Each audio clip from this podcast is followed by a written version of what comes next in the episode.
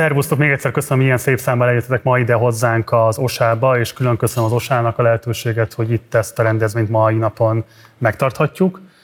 A mai napon két panelbeszélgetéssel készültünk, amelyben Tamás Gáspár Miklós életében utolsóként megjelent írásáról fogunk majd beszélgetni. Az első panel tagjai Sipos Balázs, Bisetics Bálint és Udvarhelyi Tessa, a második panelban majd Ruf Bálint, Papszilárd István és Sújc Nóra fognak ide kiülni mellém. Mindkét panel nagyjából egy óra hosszúságú lesz majd, tehát azt tervezzük, hogy nagyságrendileg valamikor 8 és fél 9 között fog majd véget érni a program. Van néhány kötelező szolgálati jellegű feladatom. Az első az az, hogy a kiárat kiadóval közösen a Partizán meg fogja jelentetni majd a Túlsó Pólus című kötetet, amely Tamás Gáspár Miklós utolsó írások a filozófiai politikáról címmel összegyűjtött szövegeit fogja tartalmazni. Készül egy másik kötet is majd, aminek egyébként Balázs a szerkesztője, majd meg foglak kérni hogy röviden mondd el azt is.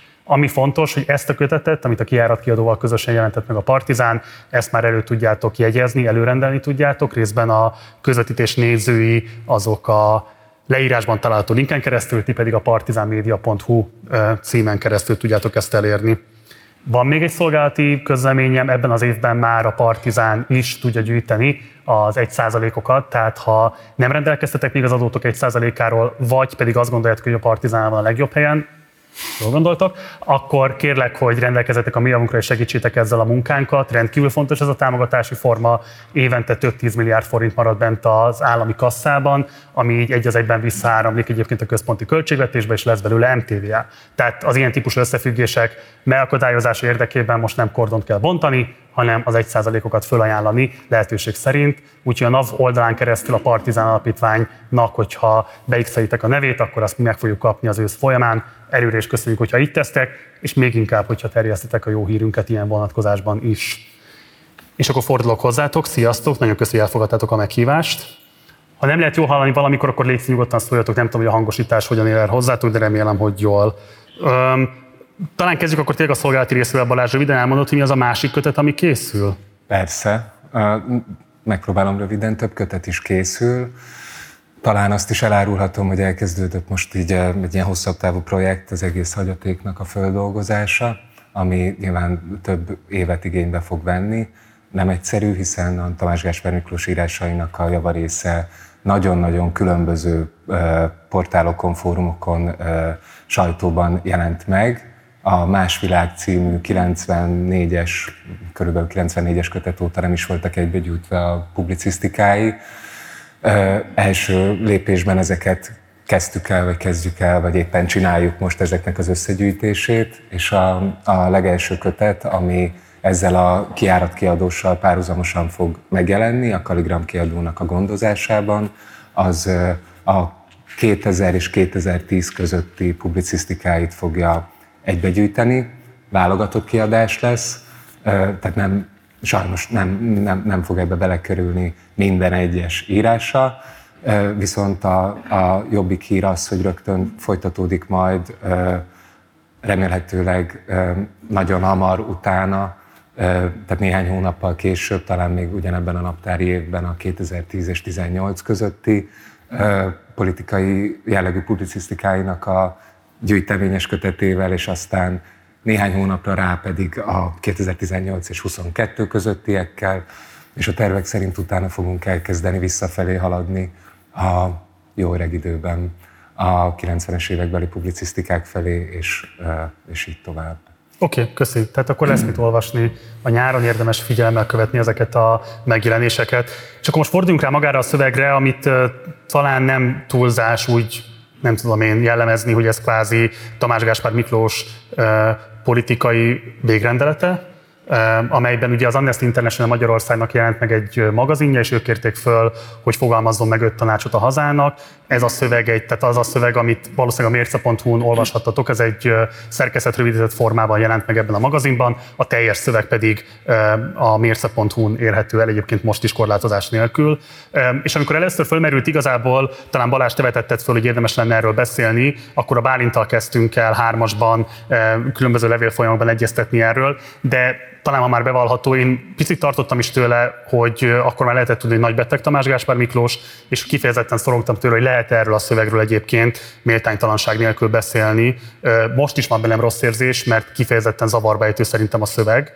Úgyhogy az első kérdésem nem tud más lenni, mint hogy megkérdezem tőletek, hogy Virátok milyen benyomást tett, mit tartottatok a legfontosabb, vagy ha lehet így fogalmazni, akár a leginspirálóbb gondolatának, és nektek volt-e például ilyen típusú zavar, jellegű érzésetek a szöveget olvasva? Nem én szeretnék erre először válaszolni. Nem, mert a Bálint fog.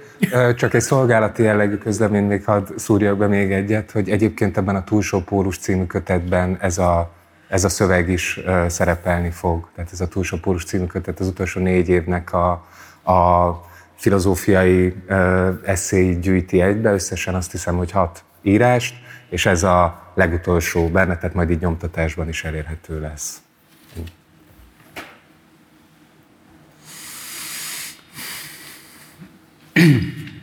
Jó estét! Köszönöm a meghívást.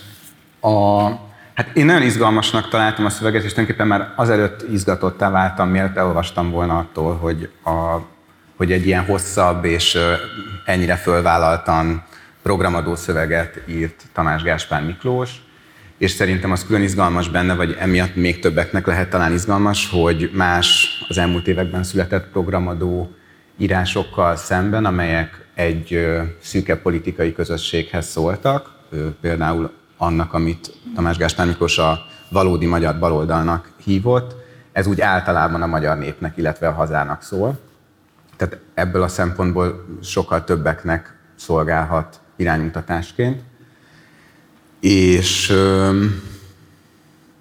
és a másik dolog, ami eszembe jutott, és itt, itt behoznám, hogy pont a napokban visszahallgattam egy 2013-as interjúját Tamás Gáspár Miklósnak, ahol nagyon-nagyon-nagyon pessimista, pessimista volt a, a közeli jövővel kapcsolatban, tehát a 2003 júniusához képesti közeli jövővel kapcsolatban.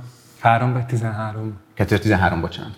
És, és háromban is biztos. Hogy... Véletlenül az.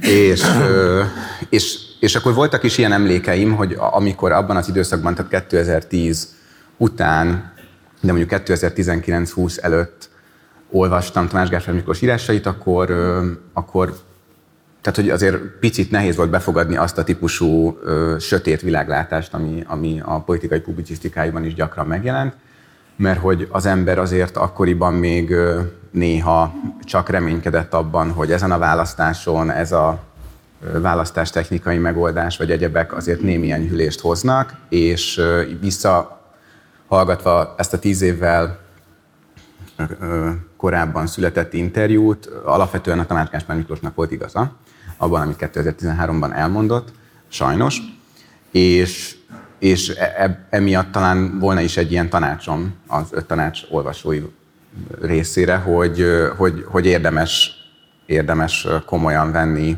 ezt a pessimizmust, vagy ezt a sötét világlátást, vagy, vagy jövőképet, és persze vannak nyilván benne feladatok is, meg remény is, de, de azért úgy összességében valószínűleg sötétebben látja ö, a helyzetet, mint ahogyan a legtöbb szerző, akinek egyébként még írásait olvashatjuk, és ebben a szövegben ráadásul ennek a sötétségnek az oka nem alapvetően az a, az a teljesen totális vagy mély átfogó kapitalizmus kritika, ami az inkább elméleti szövegeiben megjelenik, hanem, hanem valami más. És a saját viszonyulásodra a szöveghez mondasz valamit? Hogy rád milyen hatást tett? Van például olyan tanács, ami számodra a leginspirálóbbnak mondható?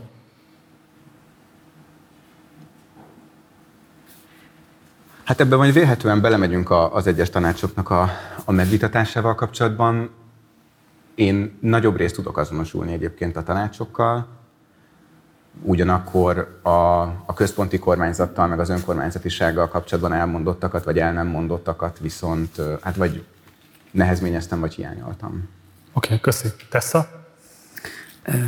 Én így nagyon sokat fogom a szöveget nézni, mert nagyon izgulok, hogy nem mondjak valamit rosszul, vagy, vagy nem tudom, pontatlanul. hát nem tudom, nekem ez egy nagyon szomorú szöveg, nem, nem dobott föl, vagy nem inspirált, vagy ilyesmi. Inkább elszomorított, meg nagyon ilyen, úgy éreztem, hogy azt mondja, hogy kb. semminek semmi értelme.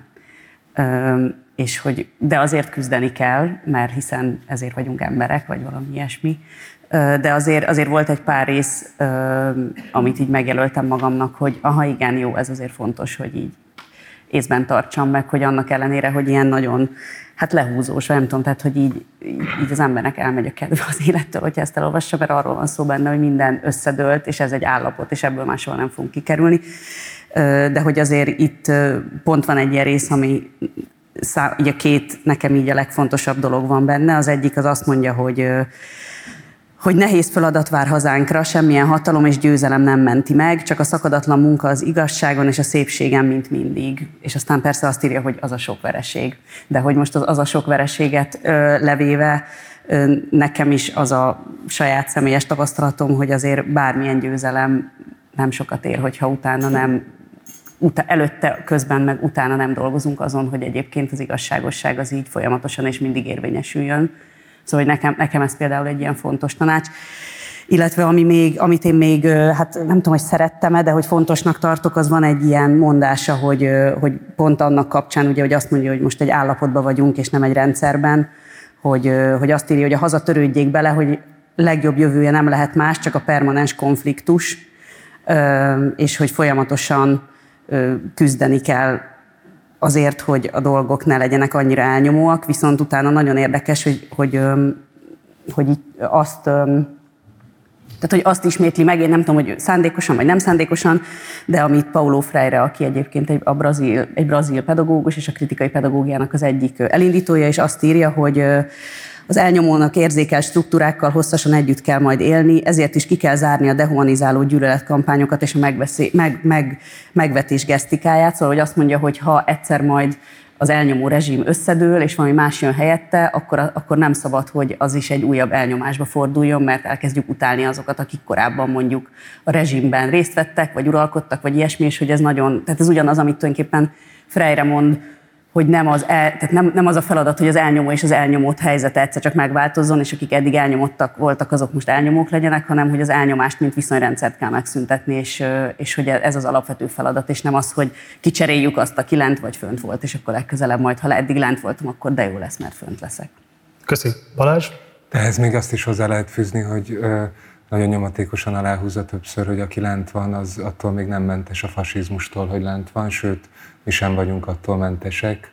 Tehát itt maga ez a, maga ez a reform, a megfordítás a, egyáltalán nem a, a politikának abban a, az általában vett értelmében van elgondolva, hogy vannak valaki kormányon, és mások meg nem kormányon, és akkor az lenne itt a csiki-csuki, hogy éppen kikerül hatalomra. Pont ez az, amit ez a nem rendszer, hanem állapot tételmondat nyomatékosítani kíván, hogy nincs mit megdönteni, hanem egymáson magunkon kell munkálkodnunk, és úgy lehet politikai változást elérni, nem pedig. Tehát te, most mindenki, mindenki gondoljon bele, hogy milyen, milyen politikát képzel el akkor, hogyha kihúzzuk az egész képviseleti demokráciát a dologból. Az nincs, az nem politika, akkor ezen túl mi az, ami politikaként fölmerülhet. Innen indul a szöveg. Hát ez nagyon radikális javaslattétel, és, és persze belefoglaltatik az is, hogyha netán úgy hozná a sors, hogy a, az Orbán Viktori rezsim eltakarodna, akkor nem kell őket börtönbe vetni, vagy nem ez az első dolog, hogy őket jól meg kell büntetni. Tehát tök igazad van, hogy erre is kiterjed, csak hogy egy sokkal szélesebb fesztávra helyezi rögtön a politikát, egy, egy, vagy a metapolitikai területre helyezi a politikát. Hát, vagy pedig egy radikálisan antipolitikai szöveget, és hogy milyen pozíciót ismerünk meg valójában. És akkor ide, ez át is vezet az első kérdésem, amire mindhármatoktól várnám a választ, hogy igazából ti mit gondoltok a szövegben megfogalmazott hatalom fölfogásáról. Megmondom, mire gondolok. Ugye 15-e van, egy évvel ezelőtt volt egy nagy összeellenzéki megmozdulás, amire ma már valószínűleg nagyon szégyenkezve, meg ilyen lesajnálóan tekintünk, de mondjuk, hogyha megnézzük, hogy a mai napon egyébként milyen típusú politikai ajánlatok fogalmazottak meg az Orbánista meneteléssel szemben, hogy van egy ugye civil összegyűlés, vannak politikai pártoknak külön-külön megmozdulásai,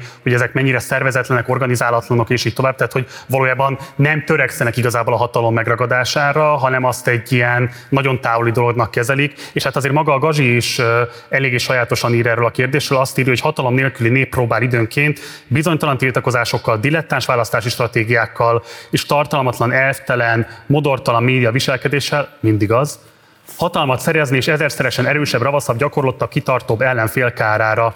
Ami egyedül helyes volna, az nem a győztesnek föltételezett doxa, személyes és közvélemény meghódítása, hanem az igazság föltárása és megvitatása. De nem látom, hogy az igazság föltárása és megvitatása hogyan nem hatalmi kérdés, pláne abban a rendszerben, amiben mi élünk. Icipicit még tovább olvasod? Nem, mert ennyit írtam ki összesen. Megkeresem. De előkeresem addig, amíg a Bálint válaszol.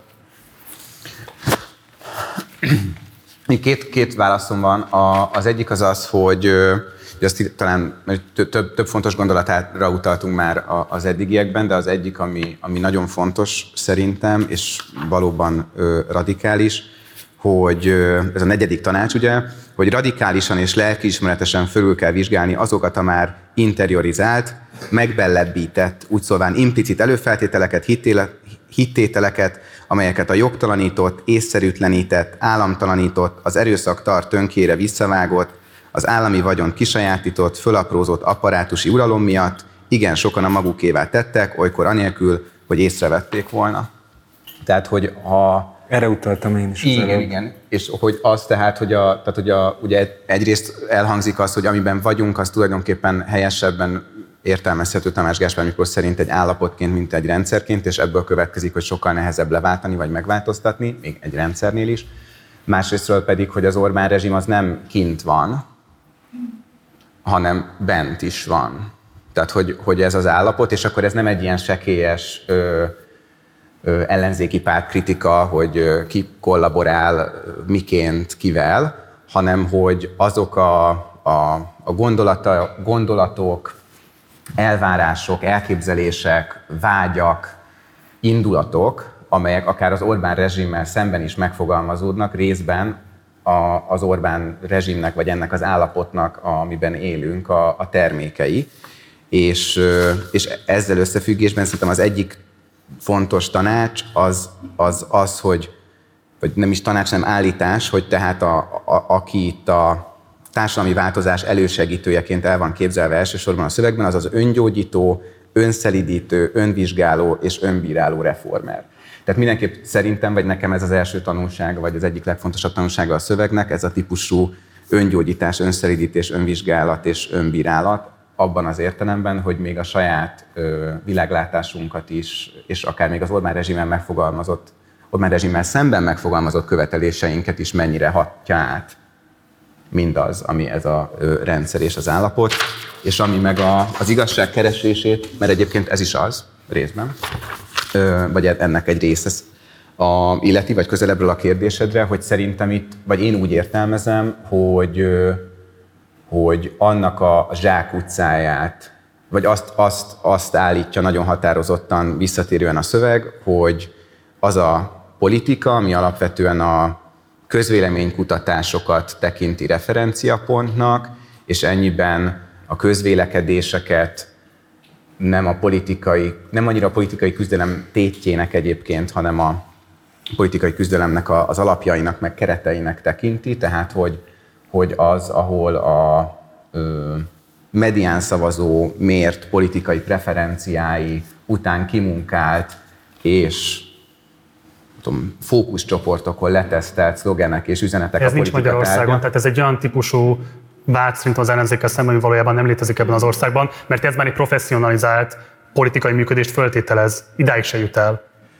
Szerintem ez nem igaz egyébként ebben a formában. Most nem a, a tehát nem azt állítom, hogy az ellenzéki pártok professzionálisak, hanem azt állítom, hogy még mindig inkább referenciapont számukra, és még például mindig a holdudvarukban még mindig inkább vannak közvéleménykutatók, mint társadalomkutatók. Ez világos. Tehát, hogy azért az, az, az még mindig egy érdekesebb kérdés, hogy sokkal érdekesebb, hogy, hogy pontosan hogy alakul a, a közvélemény nyitottam ott, vagy ezzel azzal kapcsolatban, de, de az igazságkeresés, aminek egy jelentős része azért, tehát nem a közvéleménykutatás, hanem a társadalomkutatás volna, az ugye ilyen értelemben hiányzik, és amikor az intellektuálisan komolyan vehető tervet kéri számon rögtön a reformkorral összefüggésben az első tanács, akkor én abba beleérzem egyébként ezt is. És, és aztán az pedig szerintem a, a hogy mondjam, tehát a, a reformkor szellemiségének vagy örökségének azért az egyik lényege, hogy miután föltártuk a, az igazságot, azt, azt át tudjuk adni másoknak. Ugye? Tehát a sajtószabadság az, az nem, els, nem, nem, nem önmagában, nem kizárólag, mint önérték volt fontos a reformkonban, vagy mondjuk Táncsics Mihálynak, hanem azért, mert hitt abban, hogy miután föltártuk az igazságot, arról írunk, mások azt elolvassák, beszélgetünk velük, és akkor így módon lehet ö, igazságosabb viszonyokat ö, teremteni. Mindjárt a... Az igazságtól indul, és nem az éppen aktuális ö, politikai preferenciáktól, vélelmektől, babonáktól és egyebektől. Hadd kérjem itt most a Balázs segítségét, és aztán mindjárt fordulok hozzád is tesz, hogy segíts abban nekem eligazodni, hogy a szöveg alapján szerinted az igazság és a szépség keresése és feltárása hogyan tud kollektív projekt lenni, intézményi projekt lenni, mert amiről a Bálint beszélt, azért az is egy alapvetően individualista megküzdést jelent, ezekkel a kihívásokkal. Itt, itt vagyunk a belejében, már az előbb is erre céloztál, sejtettem, hogy ez a problémát, hogy, hogy ez egy individualista dolog. És annyiban én egyetértek veled, hogy eh, nagyon sokban emlékeztet ez a szöveg a búcsú a baloldalra és a búcsú a jobb oldalra. Egy hasonló, nagyon-nagyon eh, erősen vallomásos szöveg. Hogyha engem kérdeztél volna, hogy rám milyen benyomást tett, akkor azt válaszoltam volna, hogy eh, tragikusat, és nagyon sokat sírok ezen a szövegen egy gyászszöveg nekem, és is személyes vallomásként olvasom. Arról szól ugyanis, és ennyiben igen, individualista, arról szól, hogy te, meg te, meg te, meg te, mit csinálja a rohadt életeddel. Erről beszél, bele lehet kötni, hogy miért nem olyan nyelven teszi, hogy, hogy a hozzánk hasonlóan nem privilegizáltak, akik nem élvezik Haydn-t, és nem ismerik Tolstoyt, és nem tudom, hozzájuk miért nem szól, amire az a válasz, hogy azért, mert ő nem olyan. Hanem azt fogalmazza meg, hogy ő maga mivel töltötte az elmúlt 74 évét. És, és arra ad mintát, vagy arra tesz egy javaslatot, hogy milyen jellegű magatartással, milyen jellegű szimbolikus berendezkedéssel tudunk mi hozzá nagyjából hasonló kultúrával, tudom, fölfogásokkal, eszményekkel viaskodó emberek, hogyan tudunk eligazodni ebben a mostani világban. És azt mondja, hogy onnan indul ki, hogy persze, abban is teljesen igazad van, Marci, hogy, hogy azt mondod, hogy, hogy igen, akkor ez erőszakos lesz, hogyha itt valaki jön az igazsággal, és, és, és megmondja a kisebbségnek, vagy a többségnek, hogy mit csináljon. És az, ezt a szöveg maga sem rejti véka alá, azt mondja, hogy ez az egyik legnagyobb feladat, ez egyik legkeserűbb feladat, ami a kelet-európai értelmiségre egyébként valószínűleg 300 éve hárul, amióta létezik kelet-európai és itteni értelmiség, nevezetesen, hogy nem léteznek azok a, az igazságnak a megosztását szelidítő, békítő, humanizáló gyakorlatok, azok a személytelen intézmények, állami intézmények, amelyektől az igazságot úgy tudjuk elfogadni, hogy ne azt érezzük, hogy valaki fejbe vág minket vele, hanem hogy teljes joggal mindannyian megtanuljuk, hogy a föld kerek és a nap körül kering, és hogy be kell oltatni magunkat a Covid-dal szemben. Amikor nincsenek meg ezek a tekintélyek, összeomlottak, ez a nagy állítás, történelem filozófiai állítás a szövegnek, ezért helyzet ez, vagy állapot ez, és nem nem valami megdönthető, mert összeomlott az állam, összeomlott a politika, összeomlottak az intézményes személytelen tekintélyek, Éppen ezért, igen, ezeknek az úgynevezett, hogy a szöveg mondja, tekintélypótló virtuózoknak kell itt Kelet-Európában szükségképpen valamiképp képviselniük ezek, ezt az igazságot. És ebben is nyilván van egyrészt rengeteg személyes élettapasztalat és keserűség, azt illetően, hogy, hogy milyen ezt a szerep, mindannyian tudjuk, hogy ezt a pozíciót töltötte be Tamás Gáspár Miklós. Hát nem, ez, ez hiszem, hogy nem, nem kell ehhez, ehhez, vagy nem, nem mondok ezzel újdonságot, hogy ő egy tekintélypótló virtuóz volt, akinek nem volt állami felhatalmazása, de mégis mi, akik itt vagyunk, vagy akiknek ő fontos volt, azoknak a számára ő valamilyen módon az igazságról beszélt. Akkor is, hogyha vitatkoztunk vele. Azt gondoltuk, hogy ő egy igazmondó ember aki nem érdekből és nem politikai hatalomvágyból, stb. igazat próbál szólni. És ez a szöveg arról beszél, hogy ő maga ezt a pozícióját hogyan, hogyan gondolta el világtörténelmi, történelmi filozófiai távlatokban. Most tudnám ezt csűrni, csavarni, de egyelőre nem szeretném, hanem itt most inkább rakok egy pontot, és nyugodtan kérdez vissza, vagy, vagy, vagy szóljatok hozzá, vagy menjünk tovább. Szerintem csűrcsavar tovább, de szeretném a Teslát is behozni a beszélgetésben, pedig azért, mert van egy kifejezetten izgalmas pont, ami szerintem neked megkülönböztetett kapcsolódási lehetőséged van. Ugye a TGM az első tanács a kifejtésekor így fogalmaz, a nálunk uralkodó anti-egalitárius konszenzus nem tudja elviselni, hogy fogyatékkal élő vagy idézőjelben abnormális, meleg transz, vagy biológiailag idézőjel alacsonyabb rendű, nő, színesbőrű, vagy szociálisan rosszul alkalmazkodó, nehezen beilleszkedő személy, azaz gyakran egyszerűen szegény ember, igényt tartson alá, hogy nem csak egyenrankú társ legyen a népi közösségben, hanem akár vezető is, aki rendetlennek beszámított identitását nem szégyel és rejtegeti, hanem büszkén megmutatja.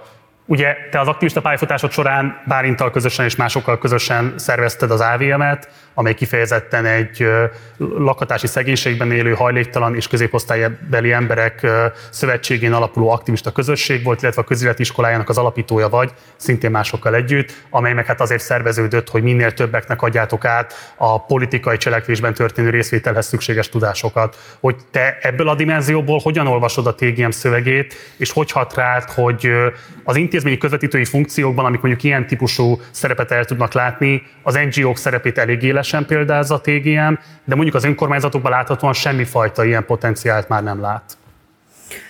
Igen, egyébként nekem nagyon furi, hogy ő NGO-król beszél, és nem mondjuk társadalmi mozgalmakról, vagy önszerveződő csoportokról, vagy ilyesmi. Tehát nem tudom, hogy ez szándékos-e, vagy nem. Majd mondjátok, hogy neki ez egy ilyen szóhasználata, amit szerintem nem helyesen használ, vagy nem tudom. Tehát én biztos nem az NGO-kban látom a magyar társadalom jövőjét. A társadalmi mozgalmakban talán igen, meg az önszerveződésben, meg a demokratikus habitussal felvértezett állampolgárokban, de az NGO-kban nem hiszem. Vagy szóval, hogy mondjam, az NGO-k azok egy, egy bizonyos intézményesített formája a bizonyos fajta önszerveződésnek, de azért nem, a, nem gondolom, hogy az első eszköze, tehát a legfontosabb eszközei a társadalmi változásnak. Ö, igen, nekem termi- tehát egyrészt nekem furi, hogy ő ennyire az NGO-kat meg a civil társadalmat látja az egyetlen útjának annak, hogy itt, vagy az egyetlen ilyen intézménynek, aminek valamiféle tekintélye még lehet.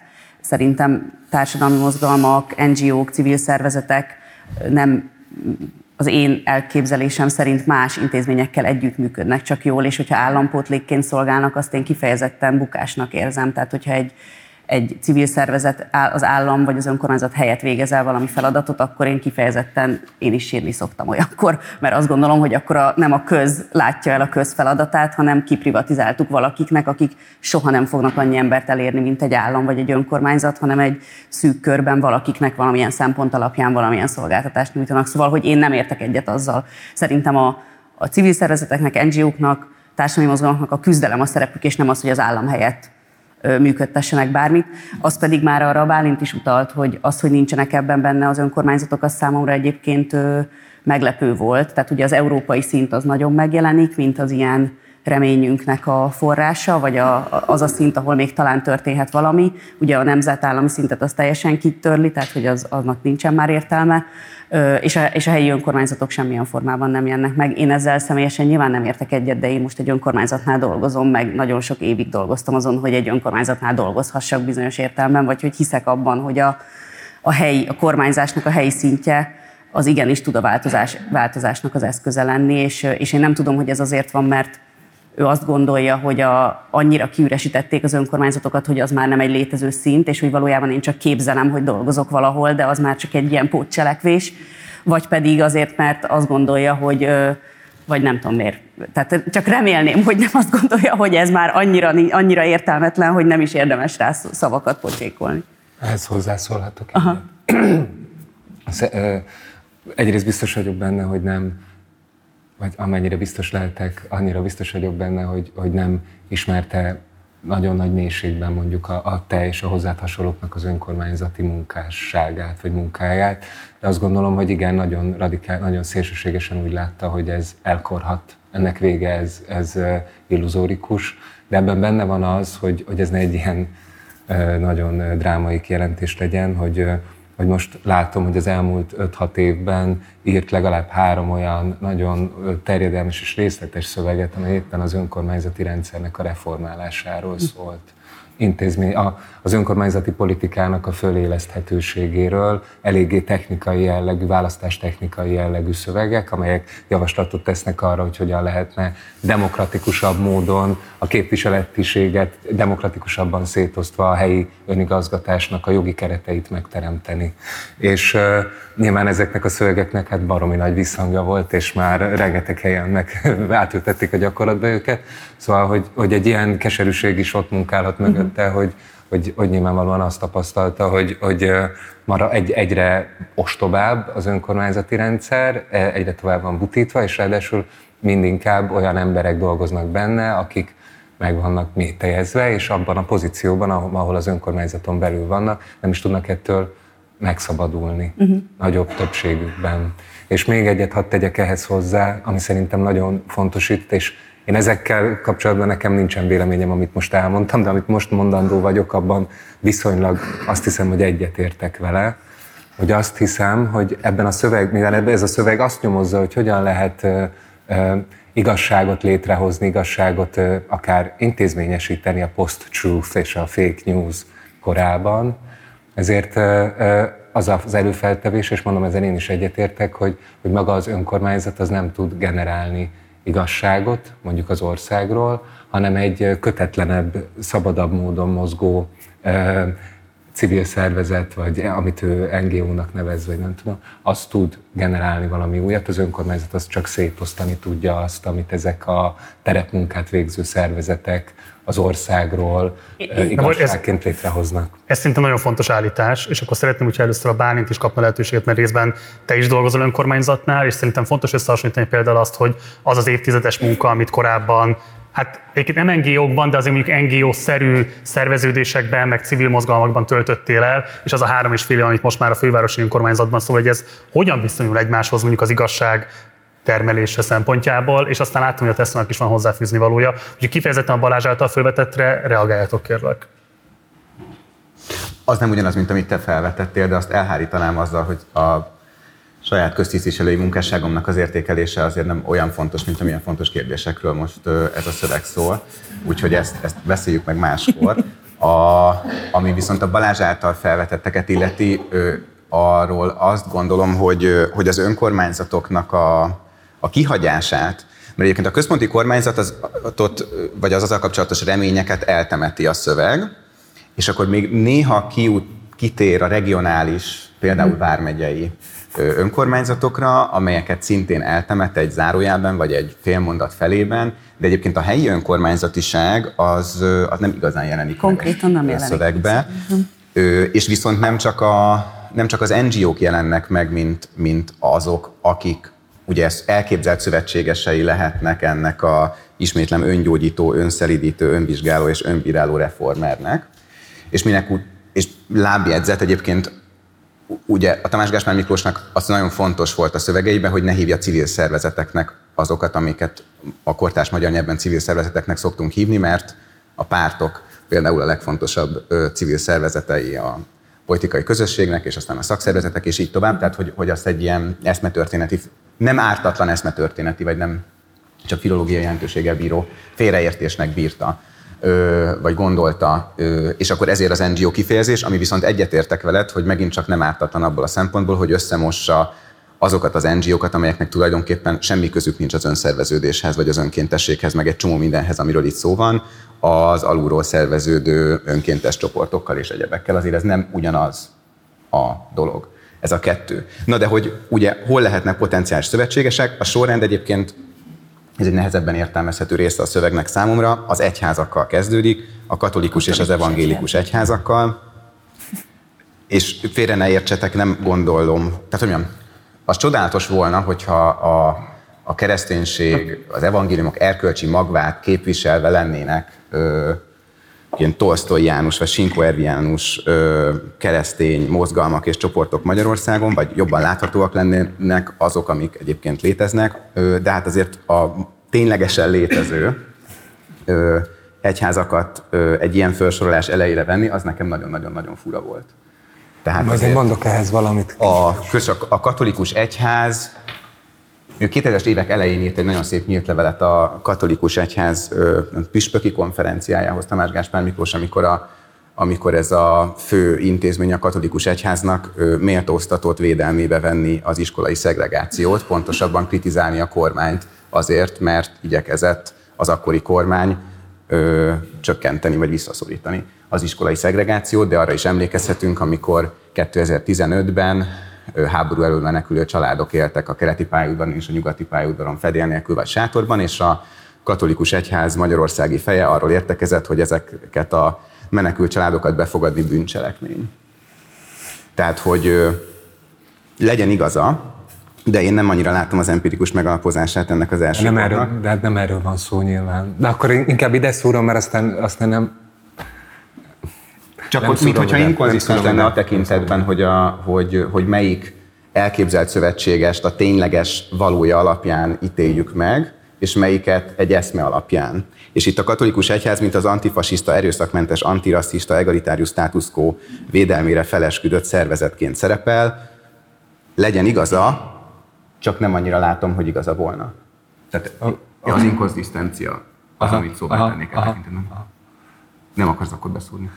Túl messzire vezetnék, inkább mondd végig a gondolatodat. Na mindegy, és akkor tehát egyházak után jönnek a szakszervezetek, ideértve különösen nemzetközi szakszervezeteket, munkajogi mozgalmat, aztán a nem kormányzati szervezetek, ö, ezt követően a korhadó Európai Szövetségi Rendszer, amiről aztán egy külön ö, tanács is szól, és ezt követően nem is annyira az értelmiség idézőjelben, hanem a nagyobb, nagyobb tudományszakok, művészeti ágak és a filozófia megalkuvás nélküli működése, ami tulajdonképpen szövetségese lehet ennek.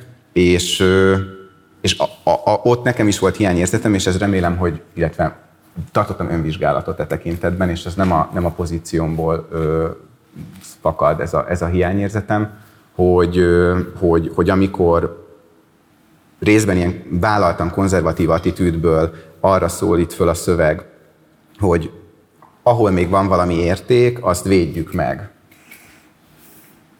Vagy ahol még nincs minden veszve, azt próbáljuk helyreállítani. Hogy, hogy ebből a nézőpontból pont, pont a helyi önkormányzatok ö, hiányoznak, az, ö, az szerintem is magyarázatra szorul, vagy legalábbis ö, nekem is furcsa. És még annyit fűznék ehhez hozzá, hogy azért is furcsa szerintem, mert hogy itt az első pont, ami tulajdonképpen azért az egésznek a, aztán szerintem a, a keretét is adja, az a reformkornak az újraélesztése. És volt egy nagyon-nagyon szép és hosszú ö, eszéje a Tamás Gáspár Miklósnak ö, 90-es évek közepén ö, Ötvös Józsefről, és ennek kapcsán hosszan írt arról, hogy ő miben látja a, ref, a reformkornak a miben létét, meg az örökségét, és, ö, és ott kifejezetten hosszan amellett, amellett érvelt, hogy, ö, hogy a közszolgálat, ami idézem, ma nálunk annyira megmosolygott eszménye történelmünk legragyó nemzedékének eszménye volt. Tehát, hogy a reformkor ö, eszménye szerinte ebben a másik szövegben a közszolgálat volt, a reformterveket készítő közhivatalnokok, közírók, képviselők, a boldogtalanok és az abszolút kötelességek zsoldjába szegődött ilyen-olyan osztályuktól, rendjüktől elszakadt írástudók és gondolkodók. Ö, tehát, hogy, hogy, hogy a, a, ugye az alapállítás az az, hogy, hogy most nagyon egyszerűsítem értelmszerűen, de hogy rettenetes a helyzet, és, és nekem ebből a szempontból, és pont a reformkorral is összefüggésben, mint, a, mint ennek az önvédelemnek tulajdonképpen, tehát az értékmegőrzésnek, önvédelemnek a, az egyik terepe, szerintem még nem is fölvetve, hogy esetleg a központi kormányzat bizonyos részeiben, vagy ahol még jogállamiságot esetleg nyomokban tartalmazhat itt ott, ott mire van, vagy mire nincs már, vagy lehetne még egyszer újra lehetőség. A, a helyi önkormányzatok szerepe szerintem itt, itt Abban igen. Abban igen, csak nem erről szól a szöveg, szerintem. Mert hogy te nyilván egyetértek azzal, amit mondasz, csak a szöveg maga nem arról akar beszélni, amit tulajdonítasz neki, vagy amilyen elvárások felől olvasod, szerintem. Mert azt mondod, hogy kik lehetnének szövetségeseink, stb. azt kutatja, sorra veszi őket. Ez a kérdés fogalmazódott meg bennem, hogy mit gondolsz, hogy szövetségesek miben? Hogy olvasod, hogy mi, mi, mire keres szövetségeseket? Azért nagyon fontos ez a kérdés, mert efelől lehet jobban megvilágítani azt is, hogy miért az egyház szerepel az első helyen. Mit, mit gondoltok? Mi, mihez keresi a szövetségest? Hát gondolom, te arra gondolsz, hogy az igazság kereséséhez. De hogy ez mi? Hát figyelj. Ugye, Én majd jönnék ilyen gyakorlati szempontokkal. Ugye mit, De lehet, hogy bocsánatunk egy kis időt a Bibnek, hogy átgondolja az álláspontját De erre. már átgondoltam, csak hadd, tehát, hogy kikről állítja a szöveg, hogy akik többet tesznek a haza, hogy kik állít, kikről állítja a szöveg, hogy többet tesznek a haza megmentéséért, mint bármelyikünk. A vízügyi szakemberekről. Elolvasom még egyszer. A vízügyi szakemberek többet tesznek a haza megmentéséért, mint bármelyikünk. Tehát, hogy szerintem itt, itt a, vagy én nem, nem, tehát az igazság keresését én nem csak a filozófia igazságnak a, a keresésében értelmezem, és ennyiben persze lehet, hogy elfogult vagyok, mert nem hivatásszerűen. De ez, te, ez, te, te, teljesen, ez teljesen rendben van szerintem, csak itt annyi, hogy, és akkor viszont a vízügyi szakember az ö, ö, szerintem, ez, ez egy tök egyszerű dolog, meg nagyon, hogy, hogy a vízügyi szakember, meg az orvos, meg a mindenféle olyan szakemberek, akik tudományosan tudják vizsgálni a világot, és megmondani, hogy ennyi víz van, és annyi nincs, és be kell oltatnod magad, stb. Hogy ahhoz, hogy ezt elhiggye az egész társadalom, ahhoz nincsenek meg a tekintélyek. Ezt mondja, ez, ez erre térek megint vissza, hogy, hogy nem elég, hogy meglegyen a vízügy, hogy nem elég, hogy a vízügyi szakember megmentse az országot, vagy tudja, tervet kovácsoljon arra, hogy hogyan kell megmenteni az országot, ha egyszerre az országnak a háromnegyede nem hisz neki, és megszavazza azt a pártot, amelyik nem fog hallgatni rá. Most itt a vízügyi szakember behelyettesíthető csomó minden mással. Nem elég, hogy az orvos elmondja, hogy, hogy ol- oltasd be magad, hogyha hogyha egyszerűen meg kell, az a filozófiai feladat, hogy megértsük, hogy de miért nem hisznek az orvosnak. De miért, de miért, nem, miért nem történik oktatási reform akkor, hogyha mindenki tudja, hogy, hogy a 10-ből 9 szak, pedagógus szakember el tudná mondani, hogy hogyan lehetne egy jó oktatási rendszert fölépíteni. 30 éve, 50 éve. Hogyha megvan a szaktudás hozzá, megvan a tudás hozzá, akkor az miért nem ültethető át? És azt mondja, hogy azért, mert maga a, a, az igazság minta nem képződik meg a tudásból. Van egy ilyen elválasztás a között, amit a szakember előállít, és akiben megbízhatunk, ő megbízik a vízügyi szakemberben, és megbízik a szakpedagógusban, és a szakorvosban, és a nem tudom miben, de azt mondja, hogy, hogy úgy van összerakva a modern társadalom, hogy abban a szaktudás önmagában nem elég, kell egy fölülkódolása egy igazságmintával. Eredetileg az állam volt ez a fölülkódoló, Kelet-Európában most jelenleg nem tudja ellátni ezt a feladatát. Na és akkor ki tudja ellátni a feladatát, ezt mondtad, hogy neked van gyakorlatilag hozzáfűzni valóid, mondd el kell. Ja, igen, igen. Tehát, hogy szerintem pont abból, amiket mondtok, következik az, hogy furcsa, hogy kimaradtak a helyi önkormányzatok, nem tudok más mondani. Tehát, hogy, hogy szerintem azért azt nagyon tehát, hogyha, hogyha nem látjuk, hogy ma Magyarországon bármennyire is gyengék a helyi önkormányzatok, de az államnak mégiscsak egy alternatíváját tudják nyújtani. Tehát, hogy például már abban az értelemben, hogy az igazság keresésének a terepe, tehát, hogy visszatérve a menekült válságra, azért megnézni azt, hogy 2015-ben a menekült válságra hogyan reagált a fővárosi önkormányzat, és hogy Nem 15-ben, mikor? Nem 15-ben? A 15-ösre a felső. Igen, a 15-ben hogyan reagált a fővárosi önkormányzat, és most 22-ben hogyan reagált a fővárosi önkormányzat, tehát hogy van egy ilyen világégésszerű történés, emberek kénytelenek elmenekülni azért, mert meg akarják őket ölni valahol tömegesen, és akkor a 2015-ös fővárosi önkormányzat az bünteti őket, és még a WC-ket is csak úgy teszi ki, hogy így könyör, könyörögjenek, könyörög, könyörgés után, hogy egyáltalán emberek elvégezzék a dolgokat a, a keleti de az biztos, hogy aktív szerepet nem játszik semmilyen formában abban, hogy embereket mentsen.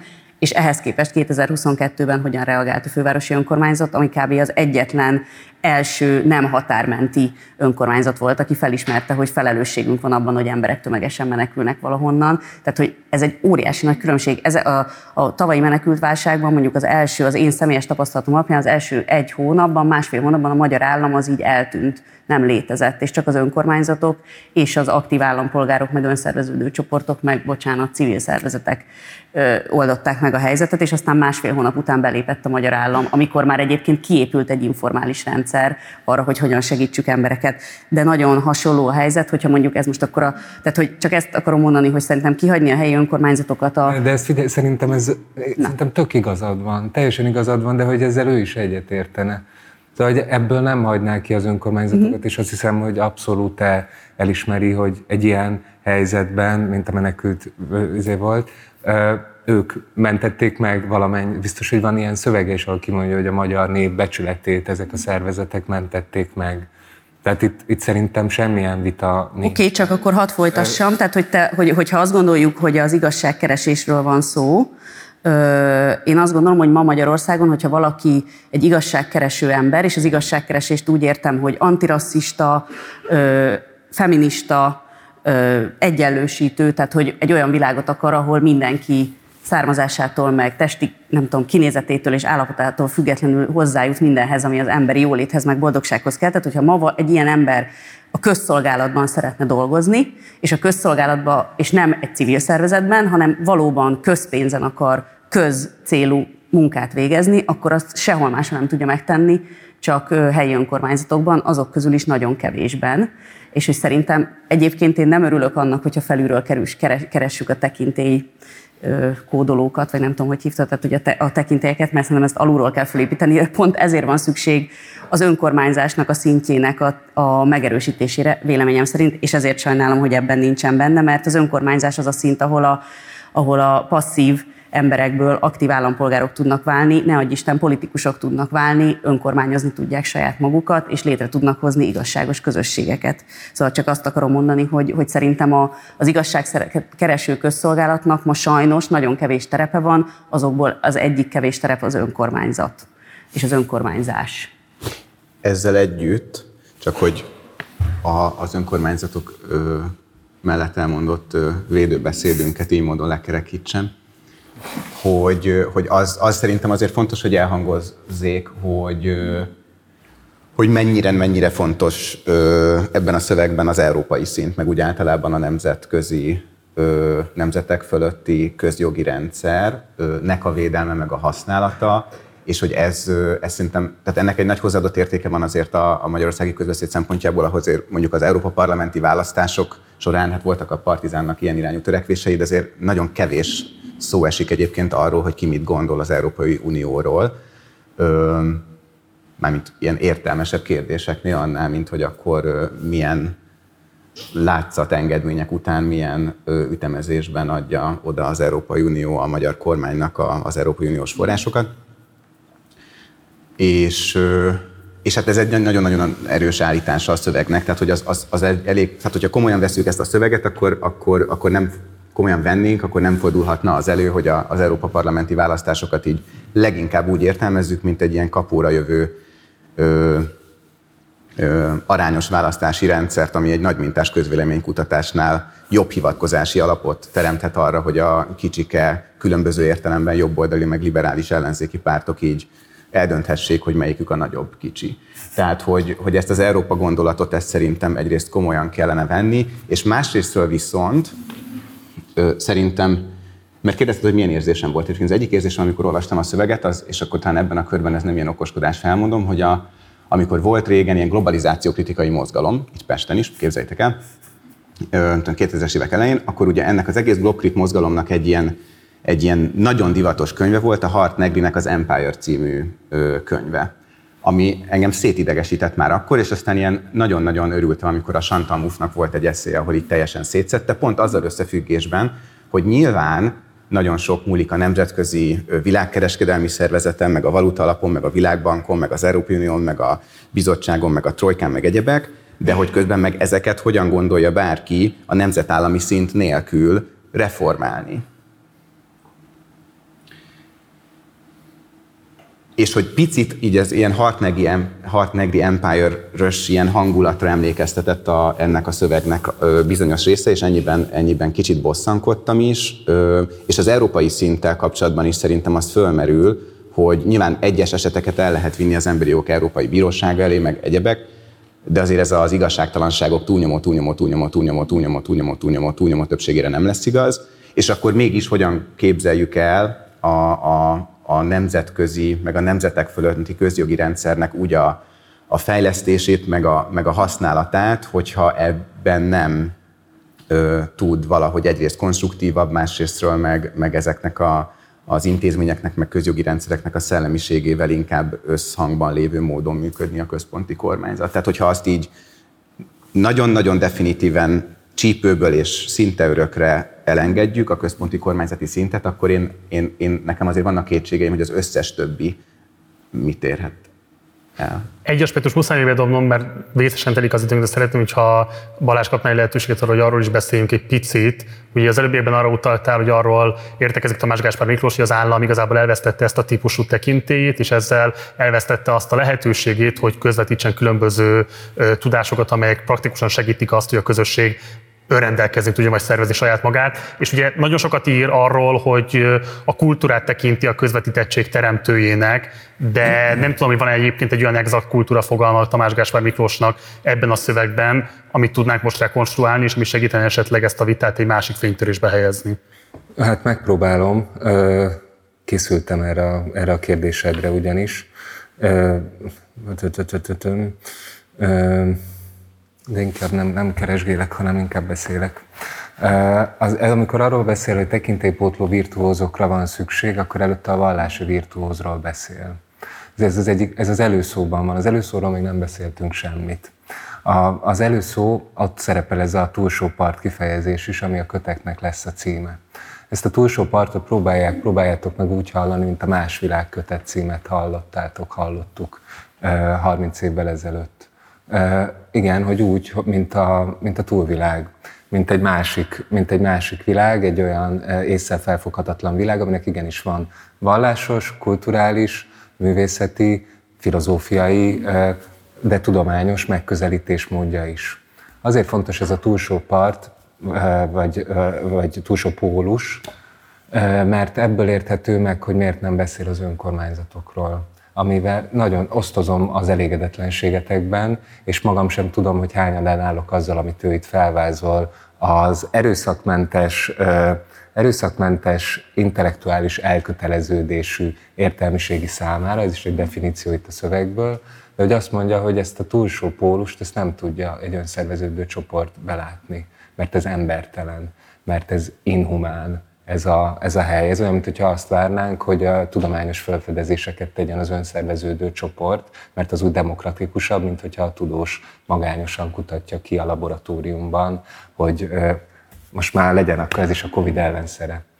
Tehát, hogy, hogy azt mondja, hogy, hogy nem így szoktunk gondolkodni a filozófiáról, mert hogy az úgy szép dolog, hogyha együtt beszélgetünk és a közösség jut valamire, de, de hogy beszéljünk nyíltan és egyenesen, mondja ő, az európai gondolkodásnak, kultúrának, művészetnek, filozófiának a nagy alkotásai magányos embereknek a művei. Ugyanúgy magányos művek, magányosan megszült művek, mint ahogyan tudományos fel... Nyilván nem full egyedül, nem erről van szó, hagyományba ágyazva, de hogy nem lehet őket létrehozni önszerveződő alapon. Önszerveződő alapon nem lehet megírni a 9. szimfóniát. Önszerveződő alapon nem lehet megírni a háború és békét ahogyan nem lehet a Covid ellenszerét sem feltalálni. Önszerveződő módon? Önszerveződő módon, igen. Nyilván más, más milyenek itt a struktúrák, most tehát, hogy nem a tudománynak a struktúrája, a tudománynak az igazságkereső struktúrája, mint a művészeté vagy a filozófiáé, és sokat beszél arról, vagy gondolkodik arról a szöveg, hogy hogyan, hogyan lehet mégis ezt a, ezt a, ezt a gondolkodói pozíciót demokratizálni, és ezzel olyan fontos, hogy hatalom nélküli legyen ez a gondolkodói pozíció, de azt mondja, hogy nem lehet belőle kivonni ezt a... Nézzétek meg, hogy mivel zárja a gigahosszú legutolsó, az előszónak, az előszó végén van egy nagyon nehezen érthető Hegel idézet, ahhoz van még egy lábjegyzet hozzáfűzve, na és annak a lábjegyzetnek a leges legvégén van a, az egész szövegnek a lényege elrejtve, és sírva könyörögtem neki, hogy rakja föl a főszövegbe, de csak azért sem rakta föl. Ott Lehet, van eldugva, eldugva oda a legalján. Annyit, ha arra hajlandó volt, hogy a, hogy a gigahosszú Hegel lábjegyzetet felrakta a főszövegbe, mert eredetileg még a lábjegyzetben volt az ekkora Hegel, ahol ugye mindenki a második mondatnál azt mondja, hogy izé, és akkor még azután volt a titok. Ott van a titok, hogy mi az, ami... ami De olvasd fel, kérlek. Nem, ma mindenki elolvassa. Olvasom fel. Ezt, hogy olvasd fel.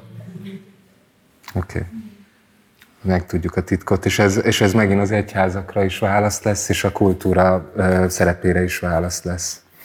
Úgy zárul ez, hogy Oké, okay, mivel azért gyűjtünk itt össze, hogy Tamás Gáspár Miklóssal foglalkozunk, nem fogom megvágni, hanem az egész lábjegyzetet felolvasom. De a Hegelt azt nem. Szóval Hegel, Hegel 1800. szeptember 14-én írta az idézetteket, azaz jóval a nyugat-európai nemzetállamok és népek kialakulása előtt. A forradalmi korszakban, amikor a monarchia, a nemesség és a megtörendő infámia, az egyház esett a populáris erőszak áldozatául. A megtörendő infámia, ez nem, ez nem rossz szerintem, arra, amiről beszéltél.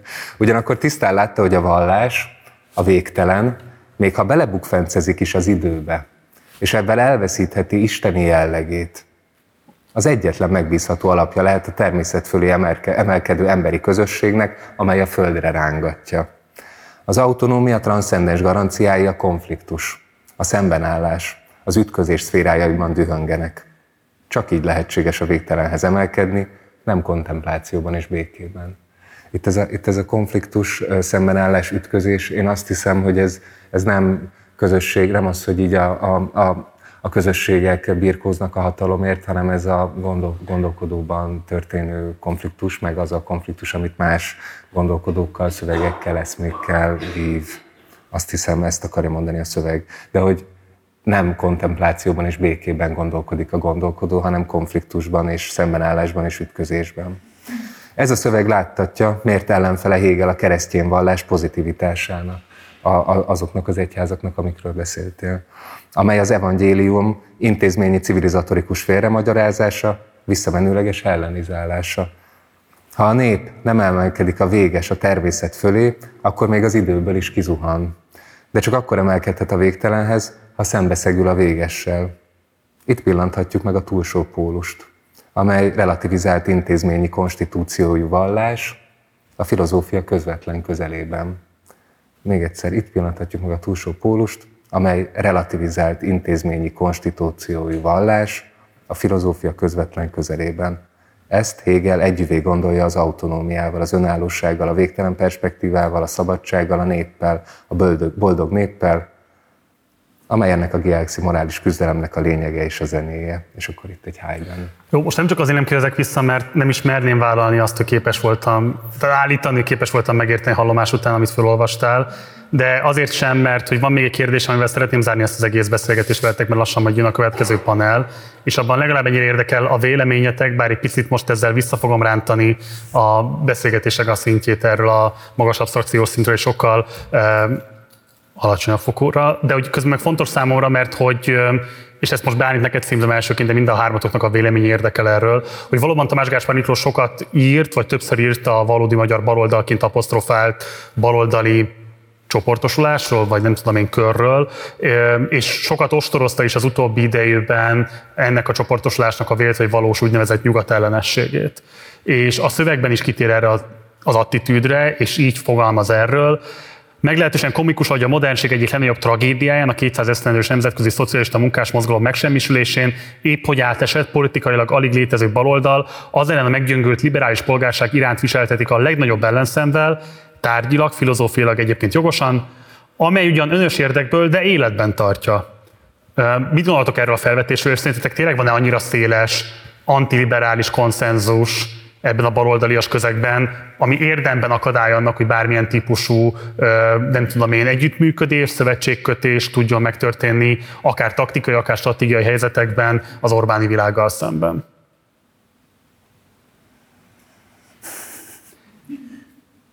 Az, amit kérdezel, vagy amivel kapcsolatban kérdezel, az nem ugyanaz, mint amit a szöveg állított.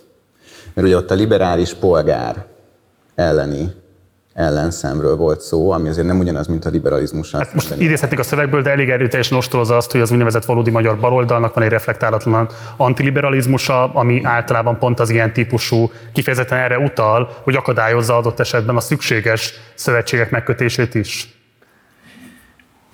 De nem pártpolitikáról beszélsz, hogy az, az tényleg szerintem is eltereled azzal a a szöveg intencióját, hogyha most ezt átfordítod arra, hogy szövetkezik az SDS, meg az MSP, meg a valódi magyar baloldal.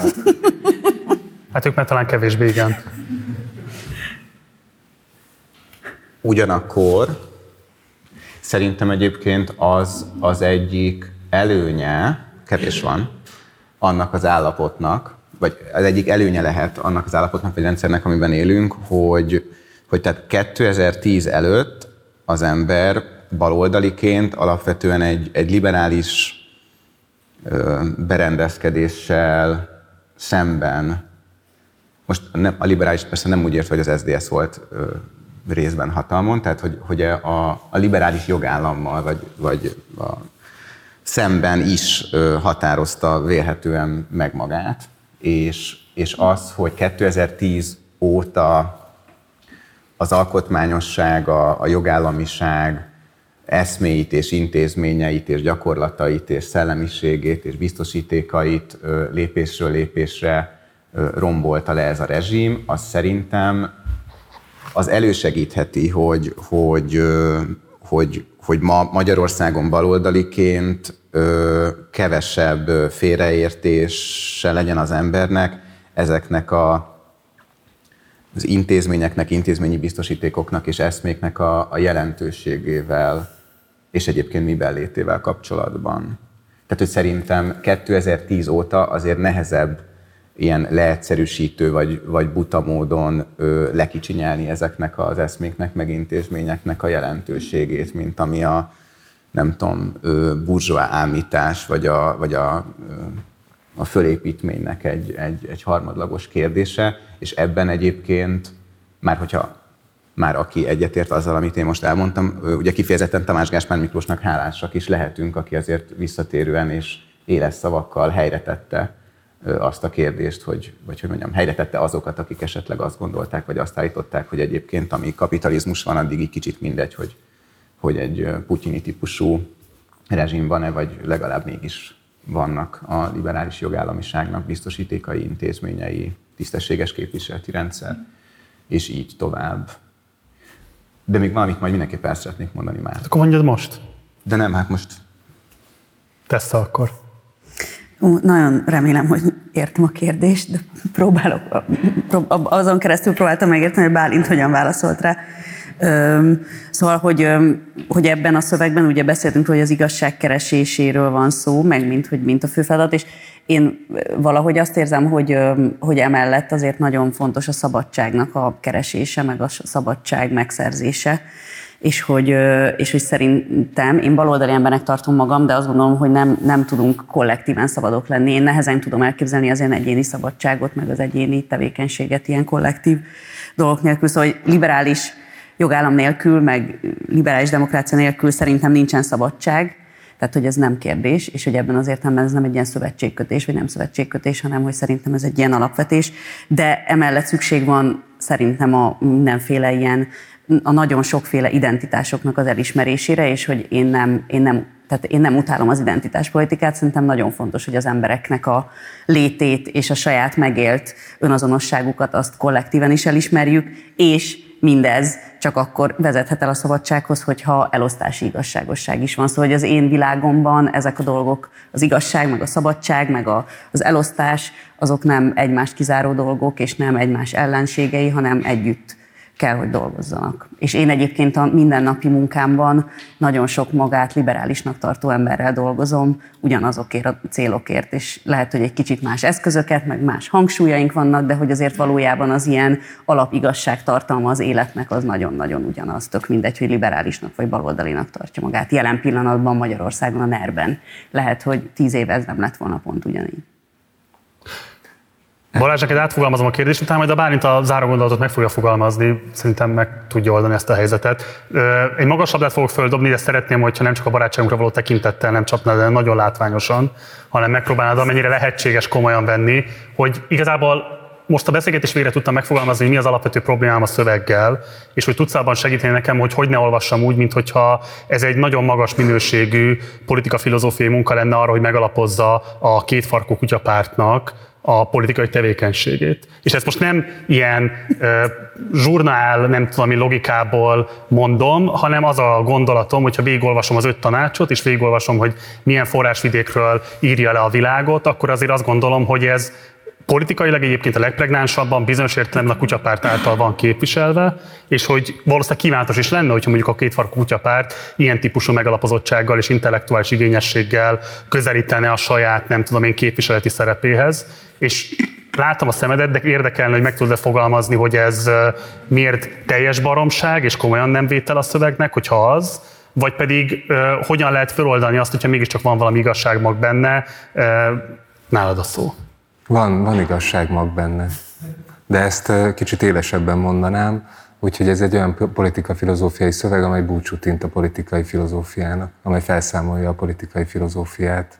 Ahogyan ezt nem győzöm itt hangsúlyozni folyamatosan, hogy arra biztat minket, hogy úgy gondoljuk el az igazságnak a keresését, most egy pillanat még zárólezzük, hogy mi ez, hogy kizárjuk belőle a politikai, a hagyományos értelemben politikai, nem csak a pártokat, hanem a politizálást, mint olyat. Mert azt mondja, hogy annak nincsenek meg jelenleg a feltételei. Azt mondja, hogy ez nem egy, nem egy állapot, nem egy, nem, egy, nem egy időszakos helyzet, hogy folyamatosan vereséget szenvednek a demokratikus liberális erők Magyarországon, hanem ez most a helyzet, és mégis szeretnénk valahogyan ö, ö, szépséget és ö, ö, boldogságot megélni, és átlátni arra a túlsó partra. És akkor ezért olyan fontos az, hogy nem a, nem a kétfarkú kutyapárt, hanem ez a vallási közösség a minta. Azért olvastam fel ezt az előző részt. Vallási, kulturális, közösségről beszél, egy titkos közösségről beszél, vagy egy néma közösségről, amiben bizony van némi arisztokratizmus, vagy elitizmus, és efelől lehetne a leg, e, efelől a legnehezebb olvasni szerintem nekünk a szöveget, és én ezért nem merek mellé fölsorakozni, vagy, hogy mondjam, próbálom jelezni, nem, nem az én álláspontomat mondom, hogy szerintem mit kéne, vagy hogyan kéne csinálni, de a szöveg tele van olyan nyomokkal, ahol a, a magányról beszél, és a titkos barátságokról beszél, és a titkos, titkos együttműködésekről beszél, ahogy itt Kelet-Európában a kultúra, a vallás és a filozófia keresztmetszetében a politikát megkerülve, vagy alásva, vagy azon kívül emberhez méltó életet lehet élni, ahogy a nő ezt elgondolta és hát ezt nem nevezném a kétfarkúak programjának, de, de értem, hogy miért az jut eszedbe róla, csak valahol meg az is egy, és ez, szerintem ez nem minősül a labda lecsapásának, de valahol azzal a tünettel is számot próbál vetni, hogy neked miért a kétfarkúak jutnak eszedbe, és miért nem, miért nem valamilyen nemesebb vagy emelkedettebb közösség, hogy miért nincsen mintád neked, Gulyás Marcinak arra, hogy elgondolj egy igazságközösséget. Miért, rögtön, miért fordítod le rögtön a politikai mező kínálta pártokra, amikor ő megkért téged arra, hogy ettől tekints el? És ez is egy nagyon, nagyon érdekes kérdés, és nem söpörném az asztalra, nem bántásban mondom, hanem... Nem is veszem annak. Hosszan tudnék csak reagálni, és nem akarok, mert a következő paneltől venném el az időt, úgyhogy Bálint, te végképp nagyon mogorván néztél, úgyhogy azt mindenképpen fejtsd ki, plusz van egy gondolatod, hogy mondtál, hogy szeretném még megosztani, az semmiképp nem maradjon benne, és utána tesznek is szeretném megadni a szót, hogy esetleg ha van záró gondolata, akkor azt fejtsük ki. Még egy, csak egy, megtaláltam az idézetet, amivel alá szerettem volna ezt húzni, utána befogom a, befogom a pofámat, csak még annyi, hogy, hogy ezt írja, hogy a virtuóz vallásosság elveszi az intézményes kényszertől az egyetemességet, és a szellem megvilágító erejével együtt az aktualitást és az objektivitást. A túlsó pólus nem antropomorf megszilárdulásával, kiegecedésével, túlmoralizásával, jó, ezt nem fogjuk tudni így érteni, ugrok a lényeghez. A vallásos közösség esztétikai, élvezeti, erotikus, művészi alkotó rögtönző, képzeletgazdag, szépségében az alázatot bemutató, de az alázattól elszakadt önkívületben, a régi kényszermechanizmusokat metafizika nélkül helyettesíti, és az engedetlen kisebbség számára ábrázolja a politika elmúlását. És ha a szellemben, a megismerésben eleve benne van a tárgy, akkor minden eszmeileg igazolható együttlét legitim, és semmi sem legitim rajta kívül, mint az eszmeileg igazolt ö, együttlét. Tehát ez, ez, ez lenne az a közösség, amit ő körvonalaz a politika elmúlása után. Köszi. Igyekszem beleszőni a szigorú nézésemnek is az okát, hogy, hogy ugye van ez a, a, az első tanács, tehát a reformkor újraélesztése előtti részben az a kritikája a jelenlegi állapotnak, hogy mintha szégyen volna bármiben bízni, ami nem anyagi, kézzel megragadható, pedig hát minden szó, ami igazán fontos. És hogy, hogy hogyha ezt, ezt, a, ezt együtt olvassuk azokkal az írásaival Tamás Gáspár Miklósnak, ahol a, amelyekben a demokratikus ellenzéknek a szerinte ambivalens ilyen politikai, meg filozófiai, meg főleg hangulati örökségével vetett számot, ahol ugyanis így a, az ilyen szkepszis, meg, a, meg az ideológiákkal, elvekkel, filozófiai igazságokkal szembeni hát gyanakvás ö, volt, volt tetten érhető. Tehát, hogy ez egy visszatérő problémája, meg, meg, meg kritikája Tamás Gáspár Miklós írásainak, hogy, hogy, hogy, a, hogy az eszméknek, meg az ideológiáknak, az értékeknek a, a gondolatoknak a lekicsinlése, hogy úgyse hisszük el, hogy te abba tényleg hiszel, vannak érdekeid, és azok miatt azt mondod. Ugye ez összefügg a filozófiai igazságnak a, a, az ilyen doxával szembeállított jelentőségével is, és hogy, tehát, hogy itt komoly dolgokról van szó, és hogy én nekem azért nem jutna eszembe a két farkú kutyapártnak akár a hangulatisága, akár a tevékenysége ezzel összefüggésben, és most nem kívánnék ö, egyébként véleményt alkotni erről, ö, mert hogy ott, ott ez szerintem hiányzik. Tehát, hogyha minden vicc, akkor, vagy csak még fontos dolgokról is csak viccként lehet beszélgetni, akkor az nem, nem pont ugyanaz, ö, azt hiszem, mint amiről itt, itt, ö, itt szó volna. De ami, ami, ami, ami ö, talán össze is függ ezzel, és amire még mindenképp ö, ki akartam térni, az az, hogy ugye azt én is az első körben azt válaszoltam, hogy ez egy nagyon ö, sötét szöveg. És hogy viszont én mégsem úgy éreztem egyébként, hogy nem is tudom, milyen kifejezést használ, hogy lehozza az életről, vagy hogy így elkedvetlenít, mert hogy szerintem a, a, az alapvető üzenete azért nekem mégiscsak az, hogy így, és nem csak keresni kell az igazságot, mert itt azért részben utal arra, hogy mi az igazság. Tehát, hogy itt a, a humanizmus az alapvető referenciapont. És hogy, hogy, hogy a, ez, ezt az igazságot belátni és ennek megfelelően cselekedni, az értékes akkor is, hogyha ez aktuálisan nem egyezik a medián szavazó preferenciáival, meg nem fog választásra jutni. Még önkormányzati választást se biztos, hogy nyer. És hogy ez abban az értelemben nem baj, hogy ez nem jelenti azt, hogy ezek, a, ezek az érvek, ezek a gondolatok, meg mindaz, ami cselekvésként ezekből következik, ez értéktelen volna. És tehát ez nagyon fontos bíztatás. És ilyen összefügg, vagy ezzel összefüggésben a reformkor is megint csak egy fontos referencia, hogy amikor a reformkorban a, a börtönviszonyokat kritizáló elemzéseket és röpiratokat írtak, akkor az így utólag azt gondoljuk, hogy az felesleges volt, mert nem, nem ez szerint alkották aztán újra a büntető jogszabályokat, vagy a büntető eljárási törvényt. Tehát, hogy nem. És hogy, hogy én ilyen értelemben egy, egy, egy, egy hát ilyen azért cselekvésre bíztató szövegként olvasom, ö, ami, aminek az erkölcsi üzenete szerintem pont az, hogy ja, ez a helyzet, de ettől még van igazság, az igazság az megismerhető, másokkal megbeszélhető, és lehet tenni dolgokat ennek az igazságnak az érvényre juttatására, ami értékes, akkor is értékes, hogyha nem lehet vele választást nyerni éppen. És szerintem ez fontos. Köszönöm. Tessa? Na, nem tudom, ez most ilyen szép.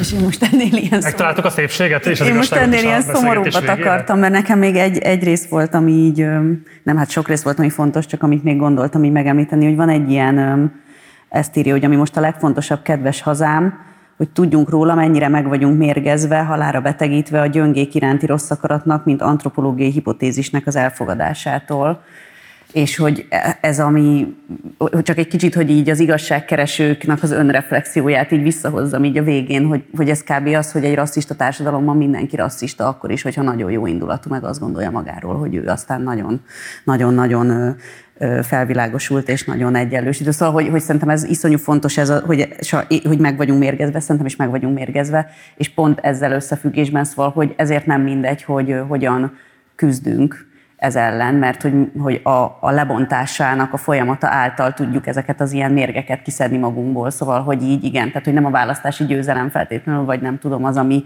meg fogja ezt változtatni, hanem hogy csak ki akartam hangsúlyozni, hogy szerintem is nagyon sokat kell saját magukon dolgozni azoknak is, akik változást, változást akarnak elérni. Csak attól nem vagy jó ember, hogy nem szereted az Orbánt, vagy hogy akarsz győzni a választáson, vagy valami mást akarsz, hanem hogy ennél sokkal-sokkal mélyebb munkát kell magunkon belül is végezni ahhoz, hogy ez az állapot után egy másik állapottá azért csak átalakuljon, mert ez, ez egy olyan állapot, minden állapotból lesz majd egy másik állapot is.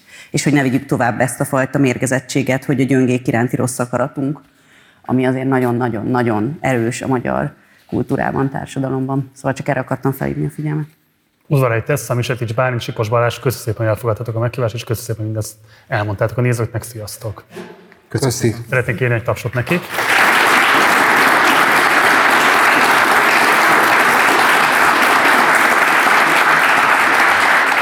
A második panelnek a beszélgető társai Schulz, Nóra, Ruf Bálint és Papszilárd István. Sziasztok! Sziasztok! Sziasztok!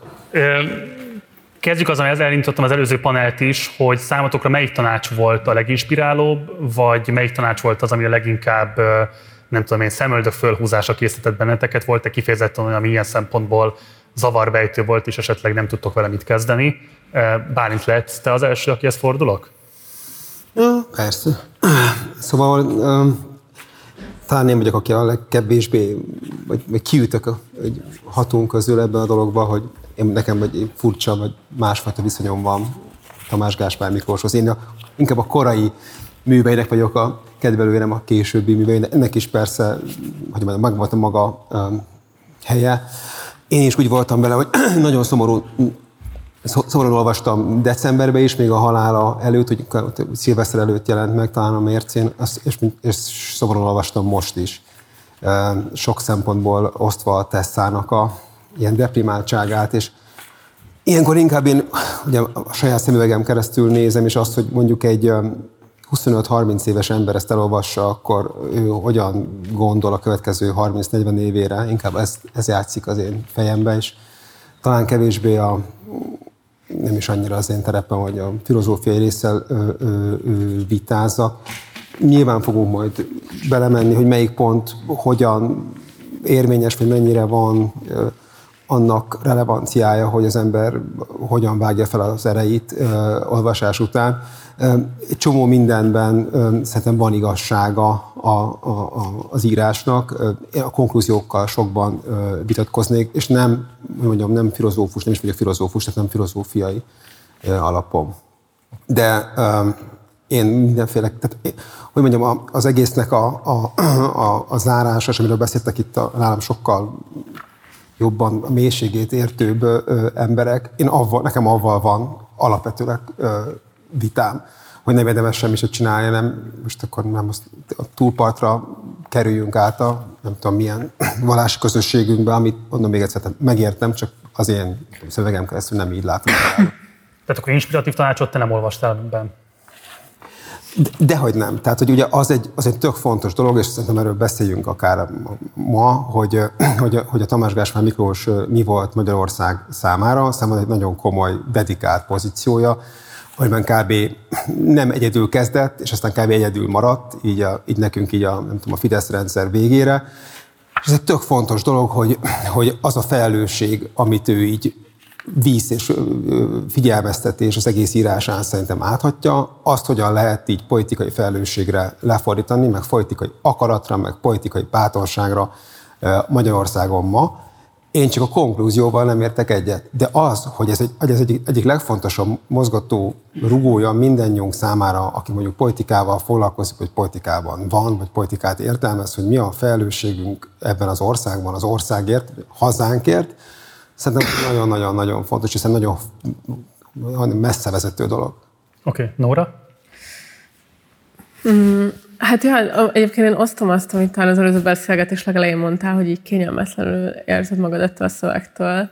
És én a szövegtől is, meg az előző beszélgetéstől is, most így duplán, és csak azért így nehéz így megszólalni, mert hogy tök, szóval nagyon más ahhoz, ahogy én ránézek erre a szövegre, vagy ahogy ránézek politikára, vagy, vagy egyáltalán politikai gondolkodásra, és hogy alapvetően szóval nagyon sok dolog van ebben a szövegben, amihez nem tudok hozzászólni. És ez elbizonytalanít abban is, hogy amiről meg azt gondolom, hogy értem, és zavar, szóval, hogy, hogy, hogy amiatt bizonytalanabbul szólok meg róla, de hogy nekem kifejezetten, vagy ahol így emlékszem, hogy így, ha nagyon nagyot néztem, mikor először olvastam, az a második tanács volt, amiben, a, amiben erről az NGO-s dologról is ír, meg alapvetően arról, hogy akik választásokon próbálnak többséget létrehozni, nem rájuk kell figyelni, hanem, a, hanem ezek az NGO-kra, meg a bíróságok, meg a művészetek, tudomány, stb. az igazságot szimbolizáló entitásokra, és hát nyilván, szóval, hogy olyan emberként, aki azt gondolja, hogy mégiscsak, hogy, vagy aki hisz a képviseletben, úgy ezzel nagyon nehéz mit kezdeni szerintem. Vagy, vagy abban hiszek, hogy, igen, hogy a képviselet az a formája a kollektív agencia megteremtésének, amihez még mindig valójában a legközelebb állunk, vagy ami a leginkább érthető, ami a legdemokratikusabb pont ezért. És hogy nekem ez az antidemokratikussága volt a szövegnek az, amivel nagyon nehéz mit kezdeni, vagy ami, ami így kényelmetlenül ült velem így hosszan. Szóval ezt, ezt, ezt, ezt mondanám. Nem fogom többet forszírozni, de inspiratív pont volt esetleg a szövegben? Hát ez is inspiráló, vagy, szóval, szóval van kedvembe bizonyítani, hogy ez, Aha, jó. nem, hogy ez nem így van. De meg szóval egy csomó minden eszembe jutott, ilyen régi mércés viták, most még azt Lárnak nem is tudtam mondani, hogy például az NGO-król volt, új egyenlőségem meg mércén hosszas vita, hogy, hogy a baloldalnak a méteje az NGO-sodás, vagy pont, hogy azok a vagy a populizmusról voltak hosszas viták éveken keresztül, szóval, hogy kicsit ilyen ezeket hozta nekem vissza, hogy azokat a vitákat, amiket játszottunk le éveken keresztül, hogy, hogy azoknak is valamiféle szintézise van, csak pont nem azon az oldalon, amiben én azokon a vitákon keresztül nőttem fel valamilyen szempontból politikailag, és ott alapvetően mindig inkább a a képviselet, az NGO-knak ezt a fajta ilyen apolitikusságát kritizáló, stb. oldalhoz sodródtam ezeken a vitákon keresztül, és az a szöveg meg valahol teljesen máshol van. Köszi. Szilárd? Mm, na, hát nagyon sok minden van, ami szerintem inspirálom, amit így részleteiben sokszor a, a, a diagnózis bizonyos részei abszolút ilyen TGMS-ek, és nagyon ö, ö, jók ilyen szempontból. Az előírás részével nyilván nekem is van ez, én igazából nagyon sokféleképpen olvastam ezt a szöveget, tehát amikor először olvastam, akkor úgy, úgymond, mint egy ilyen tanács a baloldalnak típusú dologként olvastam, és az egy ilyen beszélgetéseken keresztül kezdtem el aztán utána rádövenni, hogy igen, ez végül is tanács a hazának, tehát hogy ez valamilyen módon túlnyúlik ezen a dolgon, és akkor hogy úgy is lehet, vagy hogy úgy is lehet olvasni ezt a dolgot, vagy ezt a szöveget. Szóval, hogy ilyen szempontból abszolút, abszolút érdekes. Nyilván az a fajta hogy érdekes, ez ugye az előző blogban volt erről szó, hogy, hogy gyakorlatilag a politikai filozófiát, mint olyant számolja fel ebbe a szövegbe, és hogy innen nézve nekem a, talán a, a, a, sokszor a kényelmetlenséget inkább nem csak a konkrét egyet nem értések okozták, mert hát most igen, máskor is volt, hogy nem értettem egyet valami TGM szöveggel, de hogy inkább az, hogy sok ponton azt éreztem, hogy néha mintha saját korábbi önmagát is így, ilyen értemben, mint a politika filozófia művelőjét kicsit felszámolja, és hogy ebben volt valami ilyen, nem tudom, érdekes, kényelmetlen. Mm. Akkor csapjunk bele, Nóra, hozzád elsőként. Van egy ilyen idézete a szövegnek. A tanácsom, tehát a hazámnak, ha tekintély eligazítást keres, akkor ne a többsége kialakításának szakemberére hallgasson, hanem a többségi erőszakhatalom és véleményhatalom hegemóniájával szemben figyelje az önmagukat létrehozó, nem képviseleti, fölhalmazott törvényalkotó szerkezetek diskurzív működésére, amelyek között a legfontosabbak a bíróságok, a nem kormányzati szervezetek, NGO-k, törvényhozási választásoktól idegen csoportok.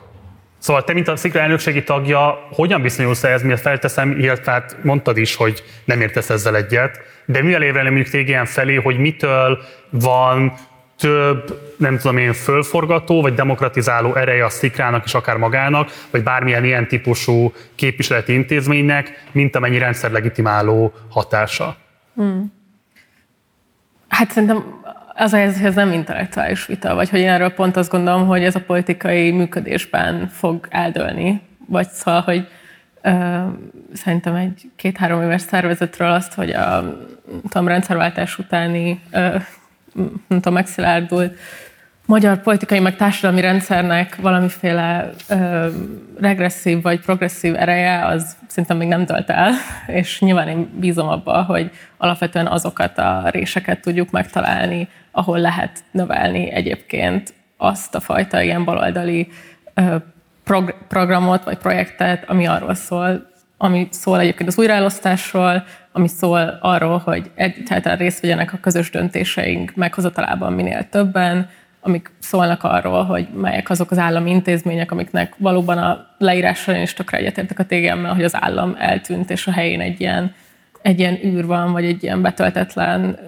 hiány, ami, tökre, ami egy nagyon fájó hiány. Tehát, hogy ami, szóval azt gondolom, hogy az a baloldali projekt, vagy politikai projekt, amiben sokan benne vagyunk, az részben pont erről szól, hogy ezeket az intézményeket visszaépítsük, és pont ez a nehéz szerintem, hogy, hogy ezt ő is kimondja, hogy ez egy konzervatív dolog jelenleg, vagy hogy, hogy valami olyasmit hozunk helyre, vagy próbálunk lokális szinten megvalósítani, akár ilyen helyi újraelosztási programokon keresztül, amik egyébként állami szinten kellene, hogy működjenek, és egyébként ott lennének hatékonyak.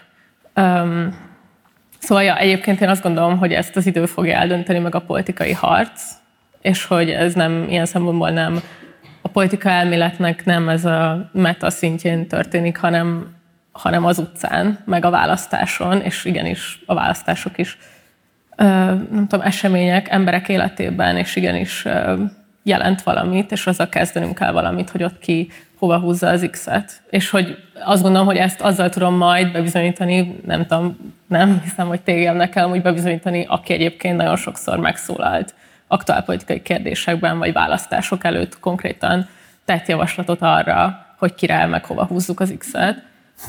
Csak erről most ilyen pátoszos, erről nem lehet olyan pátoszosan beszélni, mint más kérdésekről. Szóval, hogy szerintem majd idővel lehet bebizonyítani ezt. Egy gyors kérdés engedj még meg, hogy mert már a legelső olvasásakor a szövegnek is ott lebegett fölöttem ez a kérdés, hogy ugye ennek a szövegnek a megírása az Amnesty International kérte föl, és véletlenül sem akarom megfelelési kényszereskedéssel vádolni Tamás Gáspár Miklós, de nekem nagyon fontos az, hogy vajon lette volna más a szövegnek az intenciója, hogyha mondjuk erre a szikra mozgalom kéri föl. Nem, szóval egyébként nem, szóval NGO kérdésben például régebben is, amikor pont a Mércén is többször írt arról, hogy, hogy ebben az NGO vitában ő azokkal érte egyet, akik az NGO-kat egy ilyen pozitív erőnek látják. Tehát, hogy ott például szerintem pont van egy ilyen konzisztencia legalábbis az elmúlt pár évvel, és amikor mondjuk nyáron, azt hiszem az egyik utolsó ilyen nyilvános szereplése volt a Szikra táborban tartott előadása, alapvetően ott is, tehát a képviseleti rendszerről nem mondott szépeket, meg nem mondta azt, hogy ő teljes melszélességgel a mi projektünk mögött állna, hanem azt mondta, hogy ugyanannak a szakadéknak a szélén állunk, ugyanazokkal a válságokkal nézünk szemben, és ő erről nem fog minket lebeszélni, hogy úgy próbáljunk ezzel küzdeni, amit mi helyesnek látunk, de nem hiszem, hogy ez változtatott volna a szövegem. Ja. Bálint Szilárd?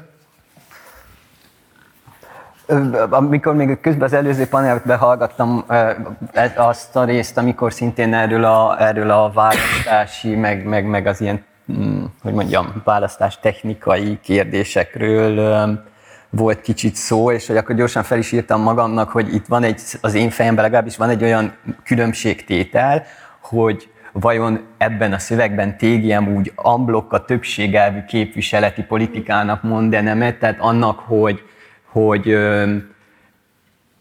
a legitim politika az az, amikor magad mögött tudhatod az emberek többségét, az állampolgárok többségét, vagy pedig egyfajta ilyen 21. századi iterációnálnak mond nemet, ennek az ilyen reklám meg marketing alapú politizálásnak.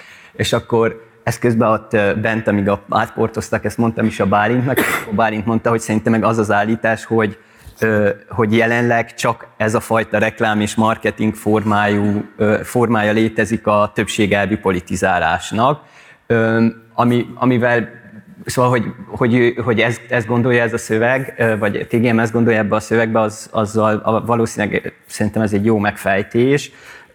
Viszont az kérdés, hogy, hogy, hogy el kell engedni emiatt, vagy ez ilyen kicsit ilyen víz, vagy vízzel kijönteni, a fürdővízzel kijönteni a gyereket tip esete, hogy, hogy az, a többségelvű politikának, mint olyannak, öm, búcsút kell leinteni, és ebben én azt gondolom, hogy nem, és azt is gondolom, hogy, hogy az a fajta, hm, az a fajta ilyen, tehát szó szerint leírja, hogy az értelmiségnek így ebben az új tekintély megalkotásában egy ilyen kvázi antidemokratikus államhelyettesítő tekintélyi funkciókat kell ellátnia, és hogy ez a pozíció hoz képest nekem mondjuk a búcsú a baloldaltól TGM-je, ez az ilyen Edmund Burke és mit akarok mondani, Oksoti angol száz konzervatív pozíció sokkal szimpatikusabb, amelyik alapból szkeptikus, mindenfajta ilyen racionalista, felülről kinyilatkoztató, vagy ilyen mér, társadalom mérnökösködő politikával szemben. Pont. Bálint? Nem belem volt a vitatkozással, nem én, nem vagyok a Bálint ebben. Nem, nem, nem, vele se vitatkoztam, csak így beszéltük ezt a... Akkor menjünk tovább, a, neked is írtam egy kérdést, és szeretném, hogyha ezzel most erre rá tudnánk térni. Egy másik idézettel fogok jönni most a szövegből. Ugye azt írja egyszer TGM, azt tanácsolom a hazámnak, maga kutossa az érvényes legitimációs tekintérveket a hozzáférhető kulturális anyagban, és őket mérje hozzá a represszív, többségi legitimációs technikákhoz. Na most én bele tudom látni azt a kritikát, amit te szoktál általában megfogalmazni az ellenzéki pártokkal szemben, és ugyanakkor maga TG nem tekinti érvényes és alkalmas ellenállási formának, vagy bármilyen más szempontból is érvényes, közvetítő intézményrendszernek a létező pártok bármelyikét, vagy egyáltalán a létező politikai intézményrendszer egészét. Úgyhogy szerintem ez egy fontos kérdés, hogy miért kell egyáltalán küzdeni, és egyébként javítani ezeket a létező kereteket, amiért te egyébként sokszor szoktál felszólalni nyilvánosságban. Miért van értelme? Hát... Na, hát akkor már, na, szóval, hogy amikor ezt én olvasom, mondom még egyszer, tehát nem filozófusként, vagy a TGM-mel való vitatkozásban, hanem abban, hogy, hogy tényleg mi a, fel, a felelősség szempontból nézem. Vagy próbálom, ez a szakmám, vagy ebben foglalkozom, hogy próbálom azt elképzelni, hogy hogyan lehet mondjuk egy, az Orbán rendszert leváltani. Én tegyük fel, én nem, most én ebbe vagyok, nem, a, nem abba, hogy hogyan jutok át a túlsó partra, az majd egy pár év múlva, levél sok éve múlva. És eb, az ebben való, ebben való gondolkodásban, és szerintem ez egy tök fontos dolog, hogy, hogy, hogy nagyon keveset beszélünk arról, és ebben is, persze ebben a szövegben is van ebben erre utalás, hogy mi van utána mi van utána? Tehát mire akarjuk leváltani ezt a dolgot? Hogyha ezt a rendszer vagy állapotot, én azért magam részében egy rendszerben gondolkodom, állapot az olyan, amit, amit nem nagyon tudsz. Ugye ő ezt mondja is ebbe a szövegbe, hogy ezt nem lehet meg. Tehát ezt nem lehet. Tehát itt már csak a biológia segít rajtunk, hogy körülbelül ez a, ez a gondolat. Én nem így gondolkodom erről, hanem arról gondolkodom folyamatosan, hogy mik azok a feltételek, amik alapján le lehet ezt a rendszert váltani. Váltani, és akkor itt az előző kérdéshez én abban hiszek, de az én tudom, saját magam meggondolása, hogy többséggel lehet leváltani. Én hiszek a képviseleti demokráciában abban, hogy ezt szavazással lehet megtenni. Ezeket én mondom, ezért egy kicsit más itt a vita, vita szinten. És hogy, és hogy én, de azért, hogy mondjam, a Tamás Gáspár korábbi műveiben, vagy korábbi munkásságában, főleg a, búcsóval oldalból is azért ő is volt egy időszak, amikor valami hasonlóban gondolkodott, aztán persze volt egy váltása, de ez egy másik kérdés. De az, hogy mi a kritika, hogy, hogy én azt gondolom, hogy, és akkor végét vissza ebben, én nem búcsúzom el, vagy én nem, én nem búcsúzom el a politikai filozófiától, és nem búcsúzom el a politikai pártoktól sem, Annyiban igen, hogy azt gondolom, hogy az a fajta rendszer, amiben, amiben működünk most, abban ez egy kiosztott szerepek vannak, van az ellenzéknek szerepe, és van a Fidesznek szerepe, de azt a szerepet a Fidesz osztja az ellenzékre. És abban a pillanatban lehet ezt megfordítani, hogyha ezek a pártok, ezek a gondol, ez a gondolkodás valahogy egy kicsit szintet lép, vagy már kicsit másképp keretezi saját magát. Ennek a nulladik pontjánál se vagyunk, szerintem. Mert hogy még arról sem beszélünk soha, hogy mihez, hogy mihez szeretnénk többséget teremteni. Tehát, hogy van egy, van egy van egy helyzet, ami 14 éve tart, és 14 éve nézzük így egymást, hogy vajon amiben élünk, az jó vagy nem jó, melyik része jó, melyik része nem jó. Ha nem jó, akkor mit szeretnénk helyette csinálni, mi lenne annak az útja. És ezekről mi mindig 14 éve így beszélgetünk, nincsen benne konszenzus, ami szerintem ez borzasztó, a negyedik kétharmad után sincsen konszenzus. Hát de akkor hadd legyek Tamás Gáspár Miklós védőügyvédje, tehát ő pont azt mondja, hogy az érvényes legitimációs tekintélyérveket a hozzáférhető kulturális anyagban érdemes keresni, mert hogy ezek a típusú intézményrendszerek alkalmatlanok arra, hogy bármilyen módon is egyébként megoldással szolgálnak erre a kérdésre. Tehát szerintem a Tamás Gáspár Miklós itt egy nagyon érvényes, széles körben osztott szkepszisre tapint rá, és megpróbálja azt egy magasabb abstrakciós szintre eljuttatni, hogy az, ami mondjuk így a hétköznapokban a se nem Gyurcsány, se nem Orbán diotomiaként szokott megfogalmazódni, hogy nem csak ezzel kéne szakítani, hanem úgy általában az egész ilyen értelemben vett politika felfogásunkkal is, és valami radikálisan más típusú tekintély anyagot kellene megkezdeni földolgozni. Ezt én értem, nem értek legyen, de értem. Tehát, hogy a, a se nem Gyurcsán, se nem Orbán, az egy, az egy állapotot mond, ami szerintem nagyon sok ember, mondjuk nem, nem is olyan kevés, mondjuk 40 év alatti Magyarországnak a nagy része ebben gondolkodik. Ez nem azt jelenti, hogy, hogy, hogy, hogy ne létezne rajtuk kívül más, Na, bocsánat, tehát hogy, ez, hogyha, hogy ezt elfogadjuk, van egy ilyen közkedvelt gondolkodási irány ma Magyarországon, sok kollégám nálam idősebb műveltebb, okosabb kollégám osztja, ami lényegében azt ugyanezt mondja, mint a Tamás Gáspár, amikor kicsit másik szinten, hogy ebben élünk, hát ebben kell boldogulnunk, ebben kell meghalnunk, nem tudunk mit csinálni, bármit csinálunk, az nem fog e, sehova se jutni, és ez egy ilyen önbeteljesítő jóslata ennek a, ennek a rendszernek. Tehát ugye, az, ugye emberek által gerjesztett, vagy csinált ö, ö, ö, rendszerben élünk, és eleve az a hozzáállásunk, hogy nem lehet leváltani, mert a okosabb, több pénze van, nem tudom, a világ bölcsessége a, a, a, a kezében van, akkor ezek, be, ezek önbeteljesítő jóslatokká válnak. És én, nem azt, én azt gondolom, hogy minden, hogy igenis, és ezt ez egy, ez egy Igenis, amit talán a Tessa mondott az előbb, igenis, minden nap ezért küzdeni kell. És akkor idefele jöttem, akkor azon gondolkodtam, hogy vajon, és ebben a kritikában, amikor beszéltetek egymással az önkormányzatisággal, én nekem az a gondolatom nagyon régóta, és ez nem egy támadás, hanem inkább egy ilyen, inkább, inkább, inkább egy ilyen megállapítás, hogyha itt tényleg magunkban nézzünk azt, hogy az elmúlt 14 évben, vagy azok a szereplők, akik mondjuk az országgyűlésbe bejutottak ellenzéki mandátummal, lehet legyen ez egyéni mandátummal vagy listás mandátummal, illetve akik a 19-es nagy áttörés után bejutottak az önkormányzatokba tiszteletek kivételnek, azok az életükből, a munkájukból hány százalékot folytottak arra, hogy ezt a rendszert megértsék, alternatívát kínáljanak, és mondjuk leváltsák, hát szerintem, hogyha 10-15 százalékot eléri ez a szám, akkor sokat mondok. És szerintem ez a ez egy fontos dolog, hogy hiába, igen, és akkor, és akkor jön az emberre természetesen a mély depresszió, hogy nem lehet vele mit csinálni, mert akkor igen, akkor valóban, hogyha ránézzünk arra, és, és amit mondott talán a Bányt, hogy 2003-ban, vagy 13-ban hogyan látta Tamás Gáspár Miklós Magyarországot, és hogy ő miket, miket javasolt egyébként, és ebben igaza a, a Nórának, mert azért volt azért neki mondás, hogy kire kell szavazni, csak ez el, eltűnt így a semmibe.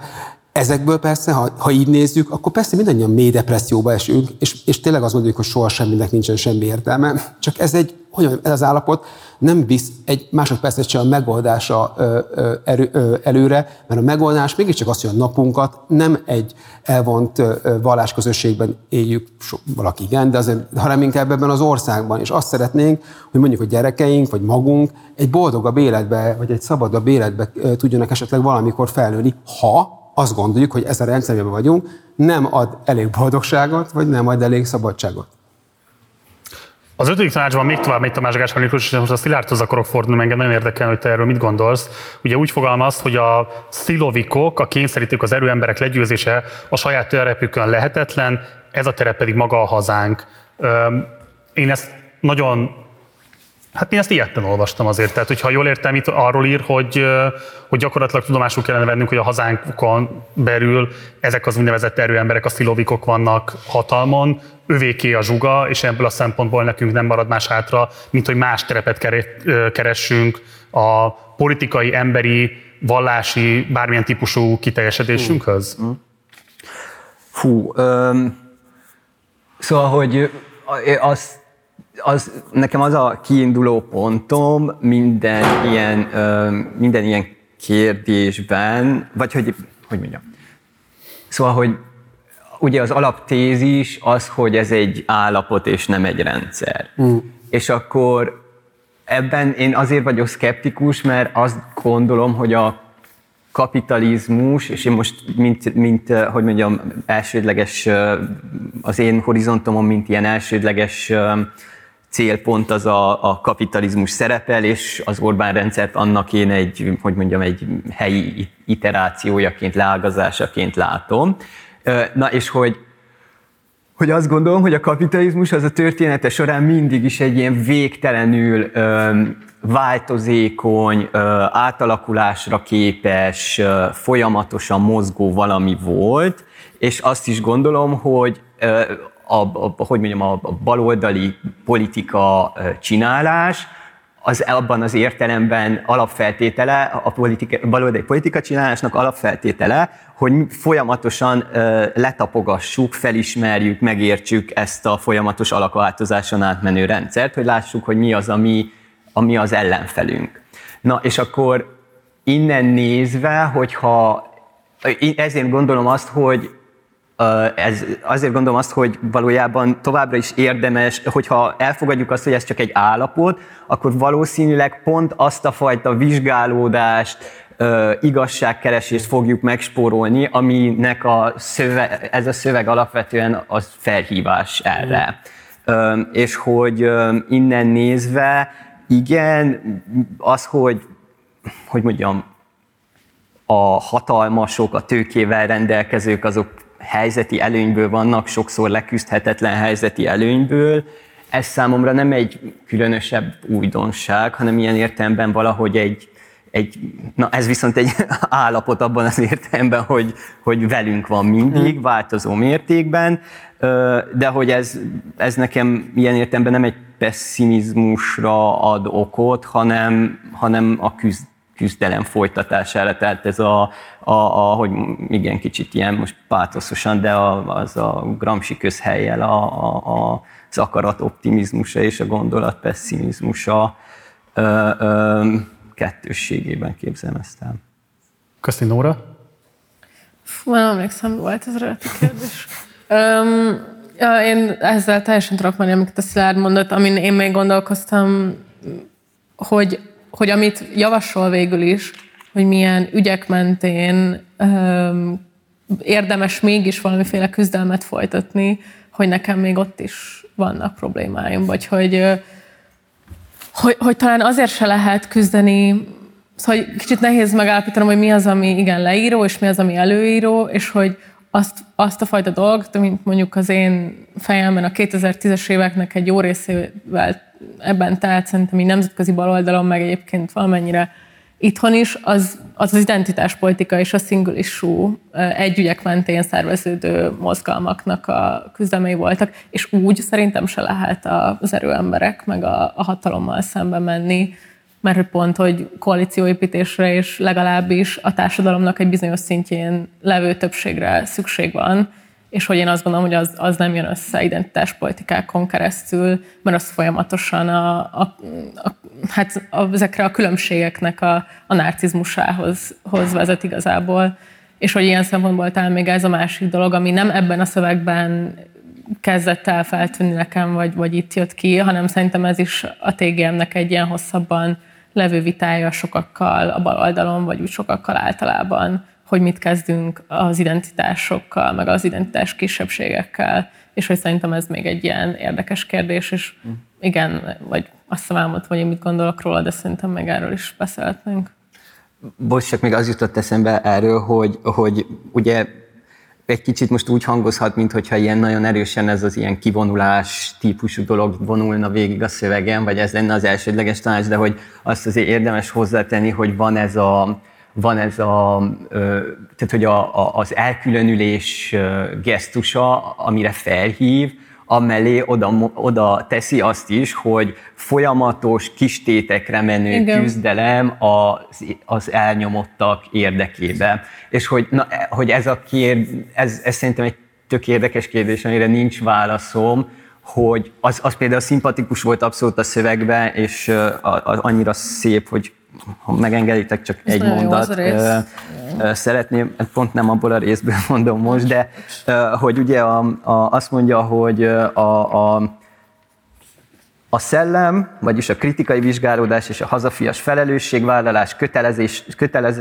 kötelességtudat, elkötelezettség, az, ők a szerzője a társadalmi reformnak, nem pedig a szociális, az egyenlőségi szenvedély, amelynek Petőfi, azaz a forradalom a mestere. Ez most aki március 15 is érdekes, hogy azt mondja, hogy a reformkorban sem a hogy mondjam, a, a, a forradalmi szenvedély, vagy a forradalom volt az, ami változásokat hozott, tehát nem ez a, a nagy nekifeszülés, az egyszerre megváltoztatni az egész rendszert, típusú dolog, hanem a, a, a- kritikusan gondolkodók szöszmötölése, a, a, a, a nem tudom én, a Széchenyi híd építése és akadémia alapítása és az ilyen típusú dolgok, és hogy ezzel amúgy én tökre tudok menni, De hogy, kérd, hogy, hogy az, az szerintem egy érdekes kérdés, hogy adott esetben mit gondolunk arról, hogy ez a kis tétekre menő ö, ö, hétköznapi apró munka az, ami, vagy küzdelme az, ami célra vezető, vagy ez a, a, a forradalmi szenvedéllyel nekifeszülés, ö, és hogy mondjam, huszárvágással, átvágással a dolgoknak. Mind a kettőnek lehet érvelni, csak Hát mondjuk forradalmi helyzet annyira nincs. Azt tenni, forradalmi, igen, de hogy, hogy ezek, ezek is olyan ilyen önbeteljesítő gondolatok, szóval, hogy, hogy hát ki gondolta volna, nem tudom, ö, 47-ben, ez, hogy aztán majd jön a forradalom, és valaki gondolta nagyon kevesen, de azért inkább kevésbé gondolkodtak ezen. Tehát aznak a többsége, hogy, hogy 48 márciusában most negy- ö, ö, forradalom lesz, nagyon kevés ember gondolta. Én nem, hogy mondjam, a, forradalmat is meg kell ágyazni, de azt is meg kell ágyazni, amikor valaki meg akar nyerni egy választást. És ugye, egy, én- még egyszer, még visszamegyek ebbe a saját magam, nem tudom, koordinátor rendszerébe, tehát az, az, hogy mennyit kell dolgozni azon, hogy valaki egy választást meg tudjon nyerni, és ennek hány al egysége van, az, az majdnem egy beláthatatlan dolog, de nem azért, mert olyan hihetetlenül bony- bonyolult, hanem azért, mert nagyon sok felé kell egyszerre gondolkodni. Ezek szöszmötölések, apró dolgok, amik aztán egy irányba kell, hogy, hogy, hogy konvergáljanak ennek a lépései szerintem sokkal egyszerűbbek, mint, mint amennyire ezt egy csomóan gondolják, meg sokkal kisebb erőfeszítés kell hozzá, mint amennyire csomóan így most jelen pillanatban.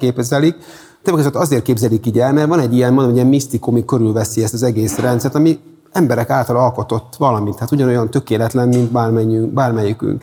És én ebben érzem azt, ezt a, ezt a, a, a forradalmi hevület persze kell, és azok az emberek, akiket, akiket és szerintem itt ez egy fontos, az egyénnek a felelőssége ezekben a dolgokban, hogy igenis van mindannyiunknak, és ez, ezt nem, nem, főleg ilyen, nem tudom, március után ez még fontosabb, hogy, hogy kinek mi a fel- felelőssége abban, hogy, hogy mi fog történni a hazájával. Szerintem ebben nagyon erőseket mond a Tamás Gáspár Miklós, és egy csomó részét még magamra is veszem, hogy a konklúzióban nem egyetértéssel együtt is, hogy, hogy, hogy mennyit teszünk bele saját magunkból például abba, hogy egyrészt megértsük, hogy miben élünk, kettő pedig az, hogy esetleg meghaladjuk azt, hogy, hogy, hogy, hogy miben élünk, és hogy hogyan tudunk ehhez eljutni. És ebben én úgy érzem, hogy még az a fajta konszenzus is hiányzik, hogy egyáltalán mit kell belerakni. Nem tudom, ezt értető, amit, mm. amit mondok, hogy, hogy igenis, mennyi, mekkora felelőssége van mondjuk egy 20 éves embernek, egy 30 éves, 50 most megyek itt kifele, vagy, és ami- amit a reformkorról ír, és ami egy ilyen visszatérő Tamás Gáspár Miklósi dolog, hogy a reformkorban mondjuk a gazdagoknak a, a, a szerepe, hogy mondjuk a Veselények, meg mondjuk a Széchenyinek, hogy ők ezt miért csinálták, az ő egyéni, hogy ők belelát, mi, milyen, fesz, milyen felelősséget éreztek magukba, milyen drive-ot abban a szempontból, hogy nekik ebbe bele kell lépniük ebbe a pózba, ebbe a, ebbe, ebbe a pozícióba, amiben belépnek. Hát egyikük ny- nyilván mindkettő narcisztikus volt, mert minden lett volna az, de ettől még a saját vagyonával, a saját arcával lépett bele egy helyzetbe, és vajon Magyarországon most van-e olyan mondjuk nagyon gazdag ember, aki ebbe a pozícióban nem gatyán tip értelembe véve, hanem abba belelépne, hogy a saját egzisztenciáját, családját, cégét, stb. Kockára tenni azért, hogy valami jót elkezdjen csinálni, anélkül, hogy belemenne ebbe az apolitikus dologba, hogy hát igen, én erre adok, de erre nem, mert ez politikus, az meg nem. Szóval e- enélkül a, a felhang nélkül, ember, aki tényleg hányan vannak az a tömeg, ha ezt egyáltalán tömegnek lehet nevezni, akik Magyarországon valamilyen, okná, valamilyen okért, valamilyen közös célért, valamilyen változásért komolyan a saját egzisztenciájukat és biztonságukat mondjuk feltennék.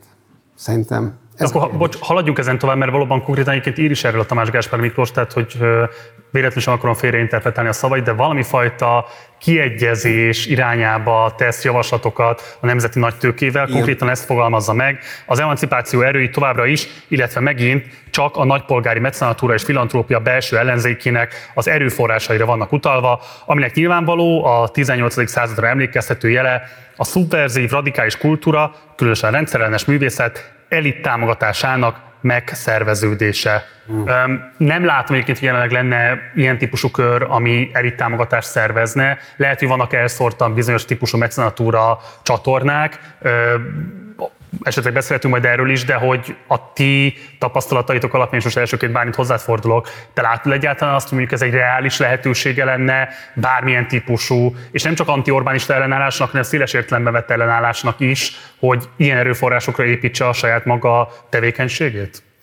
Hát ugye, ha van az Orbán rendszernek az egyik fő alap, nem tudom, pillére, az az, hogy minden forrás nála legyen és senkit, és, se, és hogy mindig ugye van egy ilyen kérdés, hogy miért van az, hogy nem tudom, eltelt mondjuk, mondjuk volt az alapvető saját maguk forrás megteremtése, ez még a, nem tudom, a székház ügybe a 90-es évek elejétől kezdve, és onnantól kezdve, mint egy ilyen gömböt, sose áll le, mert mindig egyre több és több, és akkor az ember rájössz, hogy hát szegény, nem tudom, Mészáros Lőrinc már 386 milliárd forintja van, miért kell neki 422 milliárd forint? És nem azért kell, mert hogy egyszerűen ez mindjárt Dagobert bácsiként szeret beleugrálni egy a pénzébe, hanem azért kell, hogy másnak ne legyen.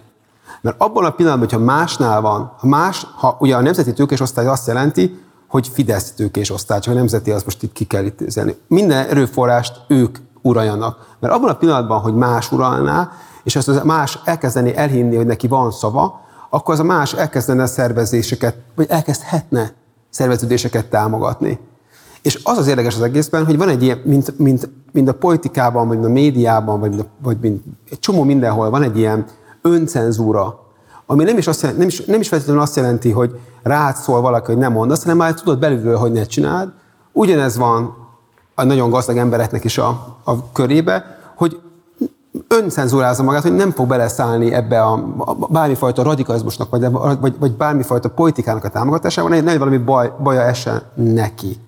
És ezzel szempontból a rendszer tökéletesen működik. De, és még egyszer mondom, van egy másik része is, ez a búcsúszédulás dolog, hogy van egy csomó olyan gazdag ember, aki azt gondolja, hogy ha ad valamire, ami nem politika, akkor avval ki van pipálva a lelkiismerete. És szerintem ez is egy olyan valami, ami így, így velünk élő játék, hogy akkor nem tudom, adok egy szakpolitikai kutatásra a pénzt, ami nem tudom, megmondja azt, hogy nem tudom, hány bicikli megy át, most direkt viccelő, hány bicikli megy át, nem tudom, láncid alatt, most nulla, de hogy hány fog átmenni, és ebben kipipálom a saját magam gondolatát. És ez a fajta, tehát a, hogy mondjam, ehhez a apolitikussá vált, vált ez a réteg, nem, belül nyilván nem, tehát megvan a véleménye, de kifele, mert annyira fél, annyira retteg attól, hogyha elkezdene bárkit is támogatni, annak mi lenne, mi lenne rá a represszív lépés, hogy inkább akkor nem csinál semmit. Pedig ugye ez valóban előfeltétele lenne, és amikor, amikor beszélgetünk, most utolsó gondolat, hogy hogy mindig vannak, ezek is szintén egy ilyen, ilyen, ilyen, ilyen mágia, hogy hány milliárd forintja kell, hogy legyen mondjuk az ellenzéknek ahhoz, hogy legyőzhesse ezt a másik nagy mamutot.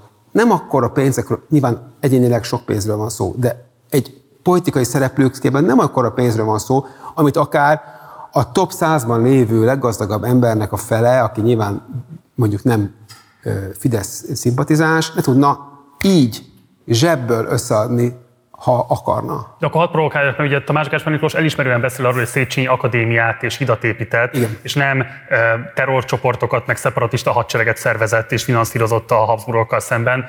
Szerinted az utóbbira lett volna szükség? Hát nem, hát hogy, hogy akkor vagy most?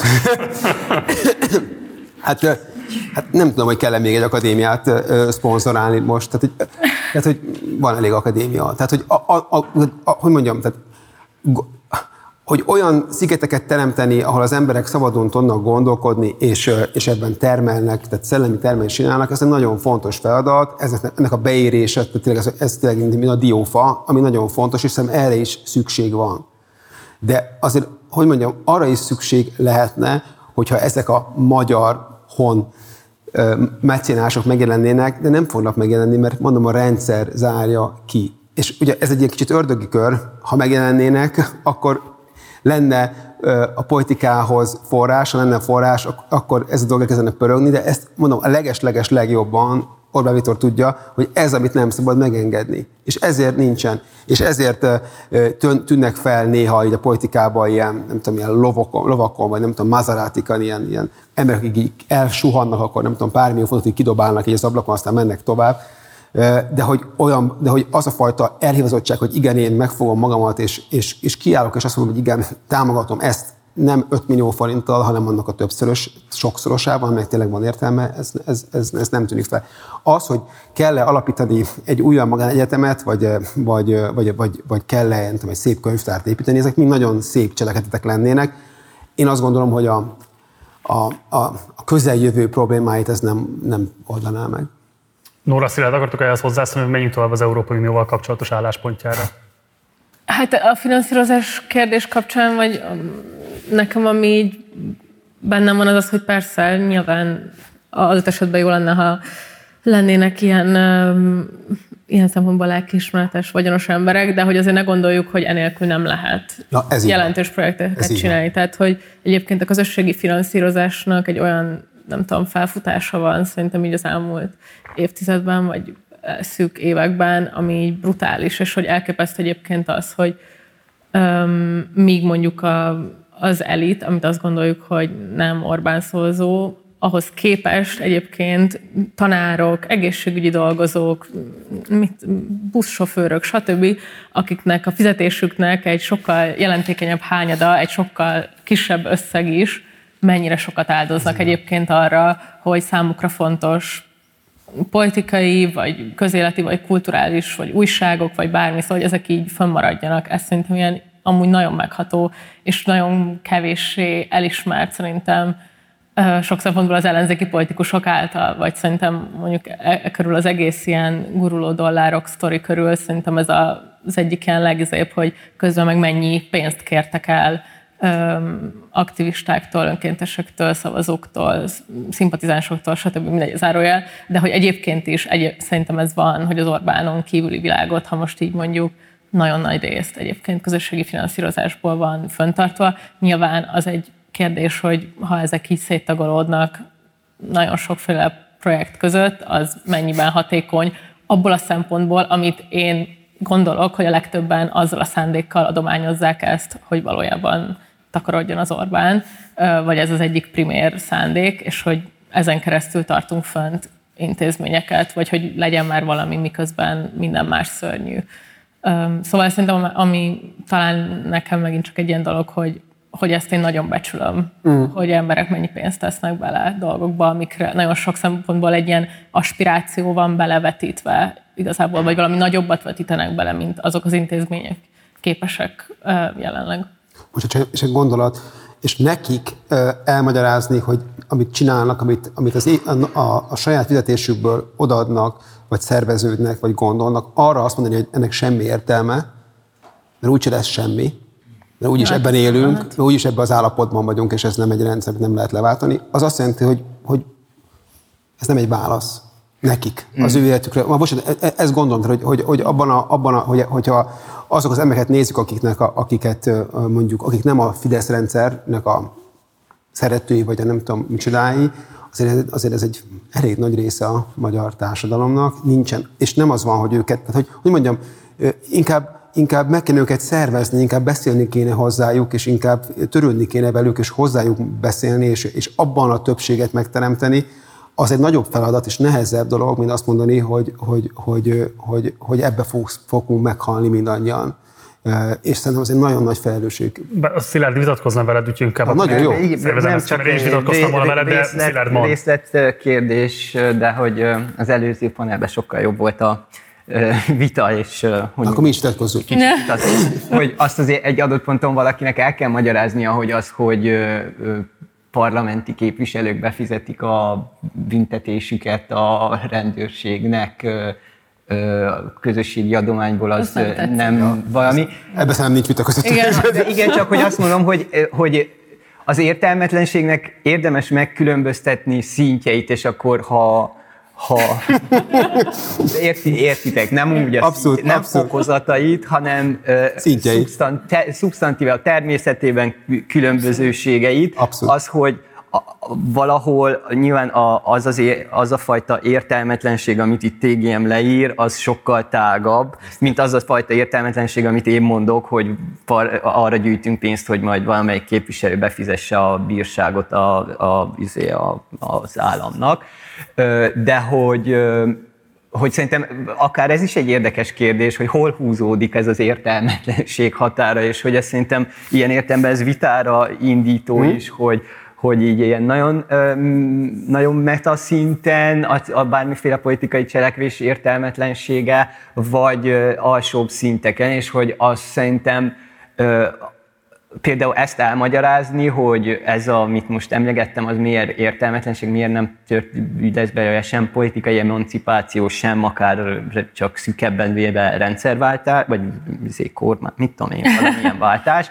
Öm, ahhoz mondjuk a képviseleti demokrácia paradigmáján belülről, belülre kell helyezkedni, és, és például ilyen alapvetéseket lefektetni, hogy mit is jelent az, amikor, amikor valaki képvisel. Abszolút. Ö, mit, mit jelent az a felhatalmazás, mi az a, Az a felelősség. A, a felelősség, igen, igen a, a, a honpolgári felelősségnek ez a, hogy mondjam, minősített esete, amikor valaki, valaki felhatalmazást kap más emberektől, hogy az ő ügyeiket képviseljék, és hogy ilyen dolgokat szerintem azért Szóval, hogy ilyenekkel lehetne kezdeni például, és ez szerintem amúgy a, nem menne szembe a, a, az igazságkeresésnek sokkal ö, ö, magasztosabb vagy általános ö, szempontjaival, miközben azért akár lehetne haszna és hogy vitát provo- provokálják az előző ö, ö, panellel, hogy amikor ar- arra beszéltetek, hogy miért nincsen benne az önkoncentráció a, a, szövegben, ez miért, nem egy, mi- miért hagyja ki a Tamás Gáspár Miklós, hogy miért nem beszél róluk.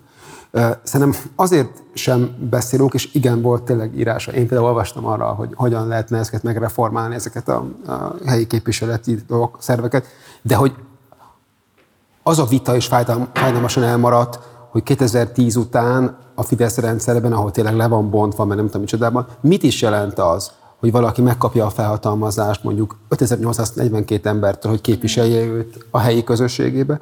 Mit jelent az, ha valaki ennél többet kap meg, és mondjuk polgármesterként képviselheti ebbe, ezt a közösséget, vagy Nogdatszú valaki megkapja azt, hogy ebben mondjuk egyéni országgyűlési képviselőként képviselje a közösségébe, és annak a rendszert, hogy ez mit jelent, mit kéne jelentsen, meg mi a, fel, meg mi a felelőse, mi a felhatalmazás, na, erről aztán tényleg nem beszéltünk soha. Vagy nagyon keveset beszéltünk az elmúlt 14 évben. Úgy lett ebben a szempontból a kis, nem tudom, győzelme az ellenzéknek, hogy az emberek oda beültek, akkor most csináljuk, aztán majd lesz valami, tiszteletek kivételnek, de hogy, de hogy értitek, és, és, és hogy azért is maradhatott ki ebből a szövegből, mert hogy igazából így nagyon kevés olyan hely van, ahol megéri ebben a dologban ö, ö, részt venni, mert egyszerűen olyan munka végződik, aminek tényleg mondjuk a politikának a egyéni szintre, vagy a nagyon kis te- közösségi szintre ö, e, ö, valami változást tud eredményezni. És ez A vége felé közelítünk a beszélgetésnél, de szeretném, hogyha az Európai Uniós perspektíváról is beszélnénk egy kicsit, és nyugodtan javítsatok ki, hogyha szerintetek félreinterpretálom a szöveget, de szerintem eléggé, vagy számomra legalábbis meglepően apologetikus az Európai Unióval szemben. Ugye egyrészt ír arról, hogy ami már fölmerült az előző beszélgetésben is, hogy azt tanácsolja a hazának az ötödik tanácsként, hogy kapaszkodjék bele illúziók nélkül az antifasiszta egalitárius Európa intézményesen föntartott emlékébe. Ez nyilván nem az Európai Unióról szól, hanem valamiről, amit ez az intézményrendszer rosszul, jól, de mégiscsak valamilyen formában konzervál, és ez egy megőrzendő érték. Ezzel valószínűleg egyet lehet érteni. De tovább megy ennél, és azt mondja, hogy utal arra, hogy a cselédpofozó irányzatot a történelmünkben csak az önkényuralmi Ausztria, a szovjet rendszer és az Európai Unió törte meg, azaz mindig a külföldi behatás. Nem akarom ebbe belelátni azt, hogy egy ilyen kényszeresen felzárkózáspárti álláspontot legitimálna ezzel, és azt mondaná, hogy a modernitás szelei mindig ezektől az itt típusú ö, birodalmi logikára építő intézményrendszerektől érkeztek volna a félperifériára, de azt gondolom, hogy ha mondjuk a DK-ban politizálnék, használnám legitimációként arra, amit egyébként képviselek. Nóra nagyon húzod a szemöldöködet, úgyhogy akkor ezek szerint mégiscsak betalált a kérdés, miért nem alkalmas az jutott erre? eszembe, hogy a DK nem használ a TGM-et, mert konkrétan egy gyász posztot nem voltak képesek ö, Minden, kirakni. kizárták őket a pártból. igen, csak ez. Kizárta őket a pártból. Igen. Ja. Jó, de akkor mit tudunk elmondani arról a perspektíváról, amit az Európai Unió vonatkozásában megfogalmaz tanácsként a haza számára Tamás Gáspár Miklós? Szilárd?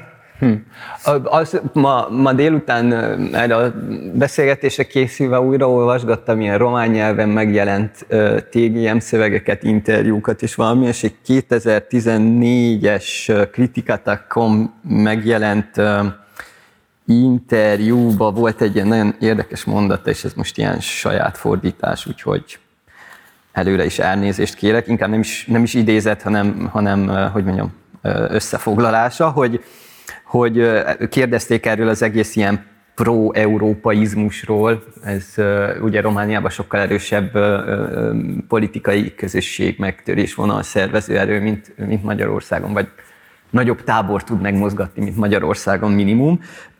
És akkor azt mondja, hogy Hát Európa az, egy, az a demokráciának egy homályos gondolata, amely az alkotmányos állam hiányában jön létre. Tehát, hogy, hogy, kimo, hogy ilyen értelemben illúziók nélkül így is olvasható az, amit itt is ír ezzel kapcsolatban, hogy, hogy az, azok, a, a, a, a, az értelmes jogállamiság és republikanizmus köztársaságiságnak, a, vagy a köztársaságnak a hiánya, hiányában ez tud lenni egy ilyen tekintélypótló, hogy mondjam, ilyen idea, és hogy ennyiben nyilván ezt a, ezt a funkcióját betölti. Nekem a problémám inkább az, hogy, hogy ez amúgy az ilyen szimbólumoknak, meg ideáknak, a, vagy inkább a szimbólumoknak, politikai szimbólumoknak a természete, hogy valós történelmi ellentmondásokat és egy csomó mindent elfednek. És hogy az európaiság gondolata ilyen értelemben nagyon erősen, és erről TGM is beszél korábbi szövegeiben, hogy negatív előjellel arról, amiről itt most nem tudom eldönteni, hogy pozitív, vagy semleges, vagy negatív előjellel, de máskor korábban azért sokkal határozottabban kimondja, hogy hogy ez a fajta európaiság gondolat, ez, ez konzervál a kontinens országai közötti kelet-nyugat hierarchiákat, legitimál különböző kizsákmányolás és elnyomás formákat. Ez az egyik dolog, hogy e- ez az európaiság ezt elfedi ez a szimbólum. Elfedi azt is, hogy amit szintén egy korábbi TGM idézetet hoznék a posztfasizmus, a 2000-ben megjelent posztfasizmus eszéjéből, hogy ugye miről szól ma Európa, arról, hogy normatív jogállam a kapitalista közép magnépességének, és a nem állampolgároknak, nem állampolgárokra vonatkozó önkényes utasítások rendeletei állama másoknak.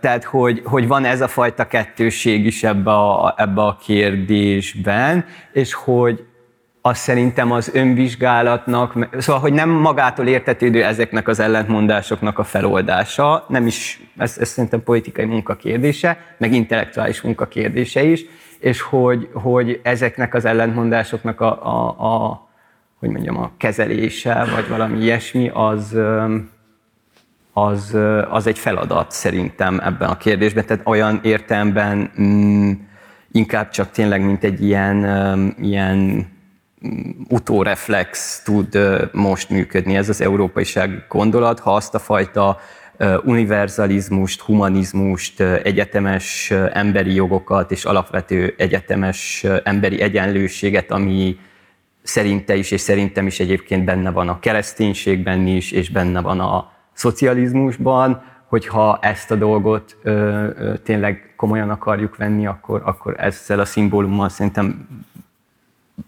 dolgozni kell még. Minimum. Bármi ehhez? Jó, akkor zárásként azt szeretném föltenni nektek, hogy ír, nyíltani, vagy ír, arról, hogy az Orbáni politika kinyitotta Pandora szerencéjét, megnyitotta újra a fasizmus perspektíváját, azaz az emberi és állampolgári egyenlőség elismerésének megvonását. És azt is írja, hogy ugyanakkor ezzel nem a múlt tért vissza, hanem az elfolytott, azaz vadságában visszaszorított kapitalizmus elleni erőként való föltörése, amelyet a kompromisszumos osztálypolitika már nem tudott kordában tartani. Most nyilván baloldali emberek számára létező legközhelyesebb kérdés, szerintem nagyon-nagyon fontos, és fontos ennek a szövegből rekonstruálni azt, hogy a ti megítélésetek szerint miért nem volt képes a kompromisszumos osztálypolitika ezt a képességét föntartani, ad -e erre vonatkozóan bármilyen iránymutatást TGM, és ha nem, akkor milyen iránymutatással tudtok ti szolgálni a nézőink számára?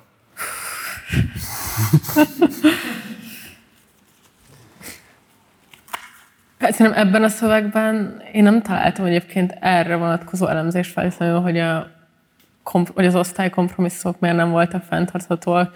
Úgy egyébként lehet, hogy vannak róla gondolataim nekem, vagy hogy tégemnél is olvastam, de Szóval inkább szerintem ez a fasizmus része az, ami érdekes, hogyha nem baj, de hogy, hogy ezen nagyon sokat gondolkodtam, meg most újra olvastam egy csomó tégem szöveget az elmúlt hónapokban, és a, például a Szilárdi írt a búcsú a baloldaltól a mércén, és akkor újra olvastam azt is, és hogy abban van ez, hogy, hogy az antifasizmus ez mennyire egy lusta gondolat. Most nem ez van szó szerint, de hogy kb. hogy ez, hogy ez, mennyi, hogy ez mennyire üres. És akkor eljutunk oda, nem tudom, 2010 valamennyibe, hogy aki nem antifasiszta, az nem fasiszta, csak kicsit. És hogy ezen nagyon sokat gondolkodtam, hogy ez a fasizmus különféle, vagy az antifasizmushoz való különféle viszonyulásai a TGM-nek hogyan alakulnak, és hogy ez egyébként most az elmúlt hetekben rám is ilyen nagyon erős hatással volt az, hogy pont az egyik uh, szikrataggal kapcsolatban milyen lejárató kampány volt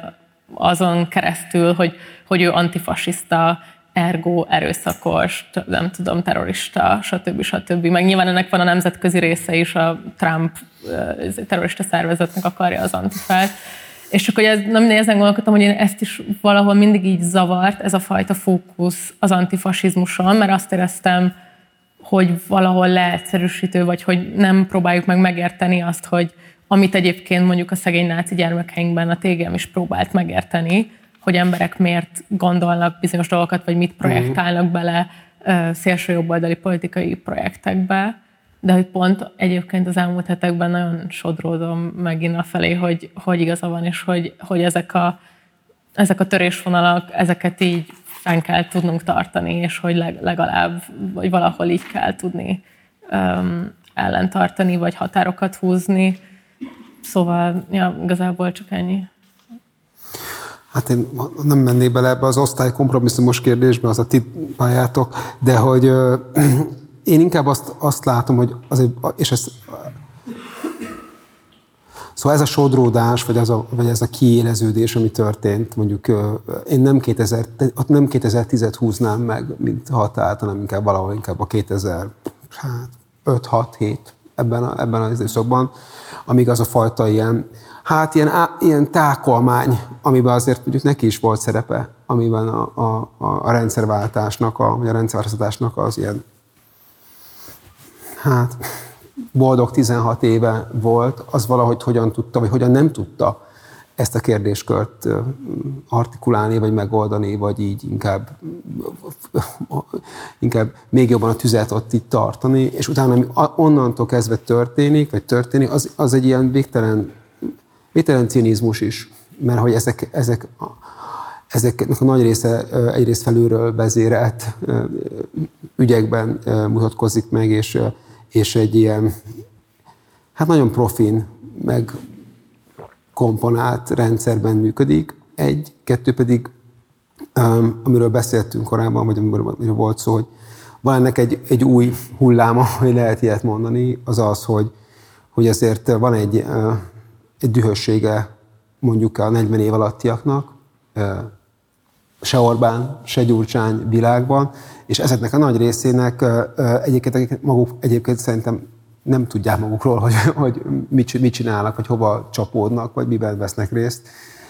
Kínál egy olyan párt alternatívát például, aminek azért az egyik zásztaja ez. És erre, nem, erre nincs válasz. Tehát erre nem, nem, nem csak az, hogy még a probléma feltevés sincsen igazából az asztalra téve. És én ebben, ebben látok egyébként ugyanúgy egy ilyen nagy felelősségi kérdés, hogy hogyan lehet ezt a dolgot valamilyen módon normális mederbe terelni, hogy ne feltétlenül legyen az, hogy a 40 év alatti, nem tudom, honfitársainknak egy nagyon nagy rész egy olyan pártba látja az ő jövőjének a csillogó zálogát, ami olyan, amilyen. És szerintem ez egy nagyon, ugye ennek aztán az osztálykompromisszumokhoz, nem tudom mihez, milyen köze van, azt nem tudom, nem az én részem, az inkább a felelősségét érzem, hogy, hogy azért lehet ez ilyen nagy, mert hogy nincsen mutatva más. Ezt a, az eredeti kérdéshez visszatérve kicsit a, ezt a második világháború utáni antifasiszta yeah. osztálykompromisszumnak a létrejöttét is kétféleképpen szokták elmesélni, de azt most tegyük félre.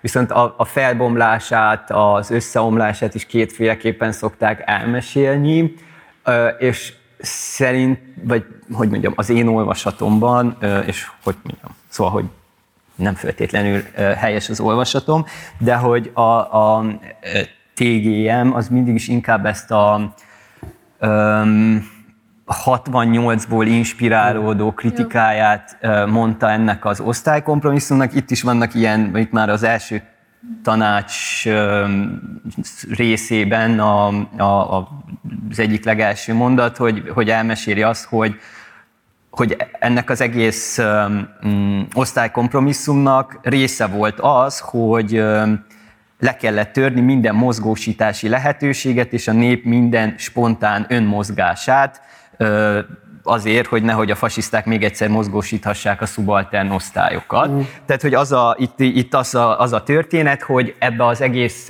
jóléti kapitalizmusba az volt belekódolva, hogy a munkásság, mint, mint kollektív cselekvő, az megszűnjön, individuális fogyasztókká váljanak, és ilyen értelemben, hogy mondjam, a, a nyugati centrumországok munkásai valamilyen módon érdekelté váljanak válnak a saját kapitalizmusok sikerében, hiszen nagyobb mértékben részesülnek a közösen megtermelt javakból, és ilyen értelemben kvázi, mintha részvényeseivé válnának ennek az egész történetnek, és ráadásul ugye ez egy ilyen nagyon erősen paternalista, szabadságellenes, sokszor autokratikus, jó, volt ez a jóléti állam, tehát egy ilyen bürokratikus, a, a, a, az egyének specifikus helyzetét nem figyelembe vévő valami, és akkor ez a, ez a történet, hogy így gyakorlatilag előbb a, a, a kollektív cselekvőként tételezett munkásosztály esik szét, individualizálódik, és utána már a tőke nincs rá kényszerítve arra, hogy, hogy ezt a kompromisszumot megkösse. Nyilván ezt el lehet úgy is mesélni, hogy ö, ö, ö, ilyen politikai gazdaságtanilag, hogy, hogy a, a, a fordista tömegtermelés az a, a, a 60-as, 70-es évekre elérkezik egy ilyen profitabilitási válsághoz, infl- magas infláció, hatal- túltermelés, energiaválság, szóval olyan dolgok, amiket egyébként most ismerősek lehetnek, és hogy akkor elkezdődik egy olyan folyamat, hogy hogyan lehet visszaállítani a profit rátákat, és azt ilyen módokon csinálják meg, hogy hát nem tudom, előbb belföldi deregulációval, az állam leépítésével, aztán az offshoring, kiszervezni a perifériákra a munkahelyet, ami megöli a, a, a, a, a centrumországok munkásosztályait, és utána már egy adott pont után erőszakkal is fel lehet lépni ellenük, és a 80-as évekbeli Thatcheri, régeni erőszakos fellépés, ugye általában a, a, a bányászokat szokták emlegetni Nagy-Britanniában, de a repülőtéri utas irányítók sztrájkjának és szakszervezetének törvényen kívül helyezése régen által, vagy, vagy ugye Olaszországban, meg Franciaországban is hozhatók ilyen, ilyen példák. Szóval két, ez a kétféle mód, és abban az értelemben fontos, hogy melyiket, melyiket gondoljuk helyesebbnek, vagy jobb leírásnak, hogy ennek szerintem van következménye arra is, hogy a jelenben milyen politikai cselekvések tudunk elképzelni. Most, ahogy hallgattalak, Szilárd, így nagyon eleve az egész beszélgetés alatt hosszan gondolkoztam rajta, hogy lehet-e ennyire személyesnek lenni, meg egyáltalán értelmese, mert egy picit ilyen infantilis dolognak tűnhet, de azt gondoltam, hogy talán a végére még egyszer bedobom, és akkor egy kicsit még ráhúzunk egy 10 percet erre a rendezvényre, talán nem bánja a közönség sem, a YouTube nézőknek meg úgyis ott van a kikapcsolás gomb, hogy ugye azt hiszem, hogy valószínűleg az az alapvető élményem ezzel a szöveggel kapcsolatban, hogy mint hogyha engem elárult volna a TGM. Mm. Tehát, hogy mindaz az út, ami végigvezetett, és ami keresztül én általa vezetődtem végig a 2010-es évektől kezdve, hogy az így kvázi érvénytelenné van téve, és nyilván most ez egy nagyon radikális olvasat ennek a szövegnek, és egyébként alapvetően én is onnan olvasom, onnan Nóra a legelső megszólásában megfogalmazta, hogy kevesebbet értek belőle, mint amit megértek, tehát simán lehet, hogy ott vannak a fontos nyomok, ahogy egyébként ezt a Balázs felolvasta például abban a lábjegyzetben, amit én nagyon nagy vonalon siklottam át, és emiatt valószínűleg fontos nyomokat vesztettem el de a saját olvasási képességemmel, a saját intellektuális képességem, amikor megküzdöttem ezzel a szöveggel, akkor nekem mégiscsak az volt az alapvető benyomásom és érzetem, hogy, hogy engem úgy hagy itt Tamás Gáspár Miklós, az a politikai végakarata, hogy amit én gondoltam a világról, azt valahogy nagyon radikálisan máshogy kéne csinálni, miközben azt gondolom, hogy mi most se csináljuk valójában jól. Tehát, hogy én nem nagyon tudok mit kezdeni azzal a közösség fölfogással, amit ő vágyként megfogalmaz. És azt hiszem, hogy nem azért, mert nem érteném ennek a lehetőségét, hanem azért, mert nem vágyom rá, hogy így működjünk, mert valójában én ezt nagyon-nagyon kártékonynak találom. Tehát azt gondolom, hogy ebből a szövegből több politikai muníciót tud kiolvasni magának egy tanítanék mozgalom, és ezért mondtam a Magyar Kétfarok Kutyapártot, nem a vicceskedés miatt, hanem azért, hogy mire szűkíted a magad mozgását a hatalom nélküliségre való berendezkedést éreztem ebben legitimálva nagyon erősen, azt, hogy ez úgysem hatalommal megváltoztatható ezen viszonyok összessége, ezért minden ilyen típusú törekvés szükségszerűen csak a rombolást tudja erősíteni. Most nyilván szélsőségesen leegyszerűsíteni interpretálom, de azt gondoltam, hogy most a beszélgetés végén talán én is megengedhetek magamnak egy ilyen típusú föllépést, és az a helyzet, hogy, hogy, hogy hogy engem a Tamás Gáspár Miklós húzott ki ebből a világból. Én NGO-ba dolgoztam. Én tudom, hogy mit jelentett ott dolgozni, és alapvetően azt gondoltam, hogy igen, kulturális normákat kell építeni, és kulturális normákon keresztül kell közízlést, attitűdöket, bizonyos referencia személyeknek a fölfogását javítani, alakítani, fejleszteni, éppen mit, hogy de hogy fontosabb szerintem elmenni a fővárosi önkormányzatba és lakhatási programot szervezni, fontosabb elmenni a Józsefvárosi önkormányzatba és adott esetben részvételirodát működtetni, és itt tovább. Hosszan tudnám még sorolni ezeket a dolgokat, és valahogy azt gondolom, hogy ennek az el nem ismerése ebből a szövegből, ez számomra nagyon megrendítő és nagyon rossz arra gondolni, az a Tamás Gáspár Miklós, akinek én politikailag, intellektuálisan fölfoghatatlanul sokat köszönhetek, az így hagyott itt engem, meg sokunkat igazából. És csak azt akarom kérdezni, hogy nektek volt-e bármilyen hasonló érzésetek, vagy ez egy ilyen tényleg dulifuli, infantilis hozzáállás, ami nem képes fölfogni azt, hogy itt egy életmű fordított magán egyet még az utolsó pillanatban, és nem vagyok képes felfedezni ennek az intellektuális és politikai bátorságát. Szóval igazából lehetne akár személyesen egy utolsó körben kérdezni titeket arról, hogy ti ezzel az élménnyel mit tudtok kezdeni?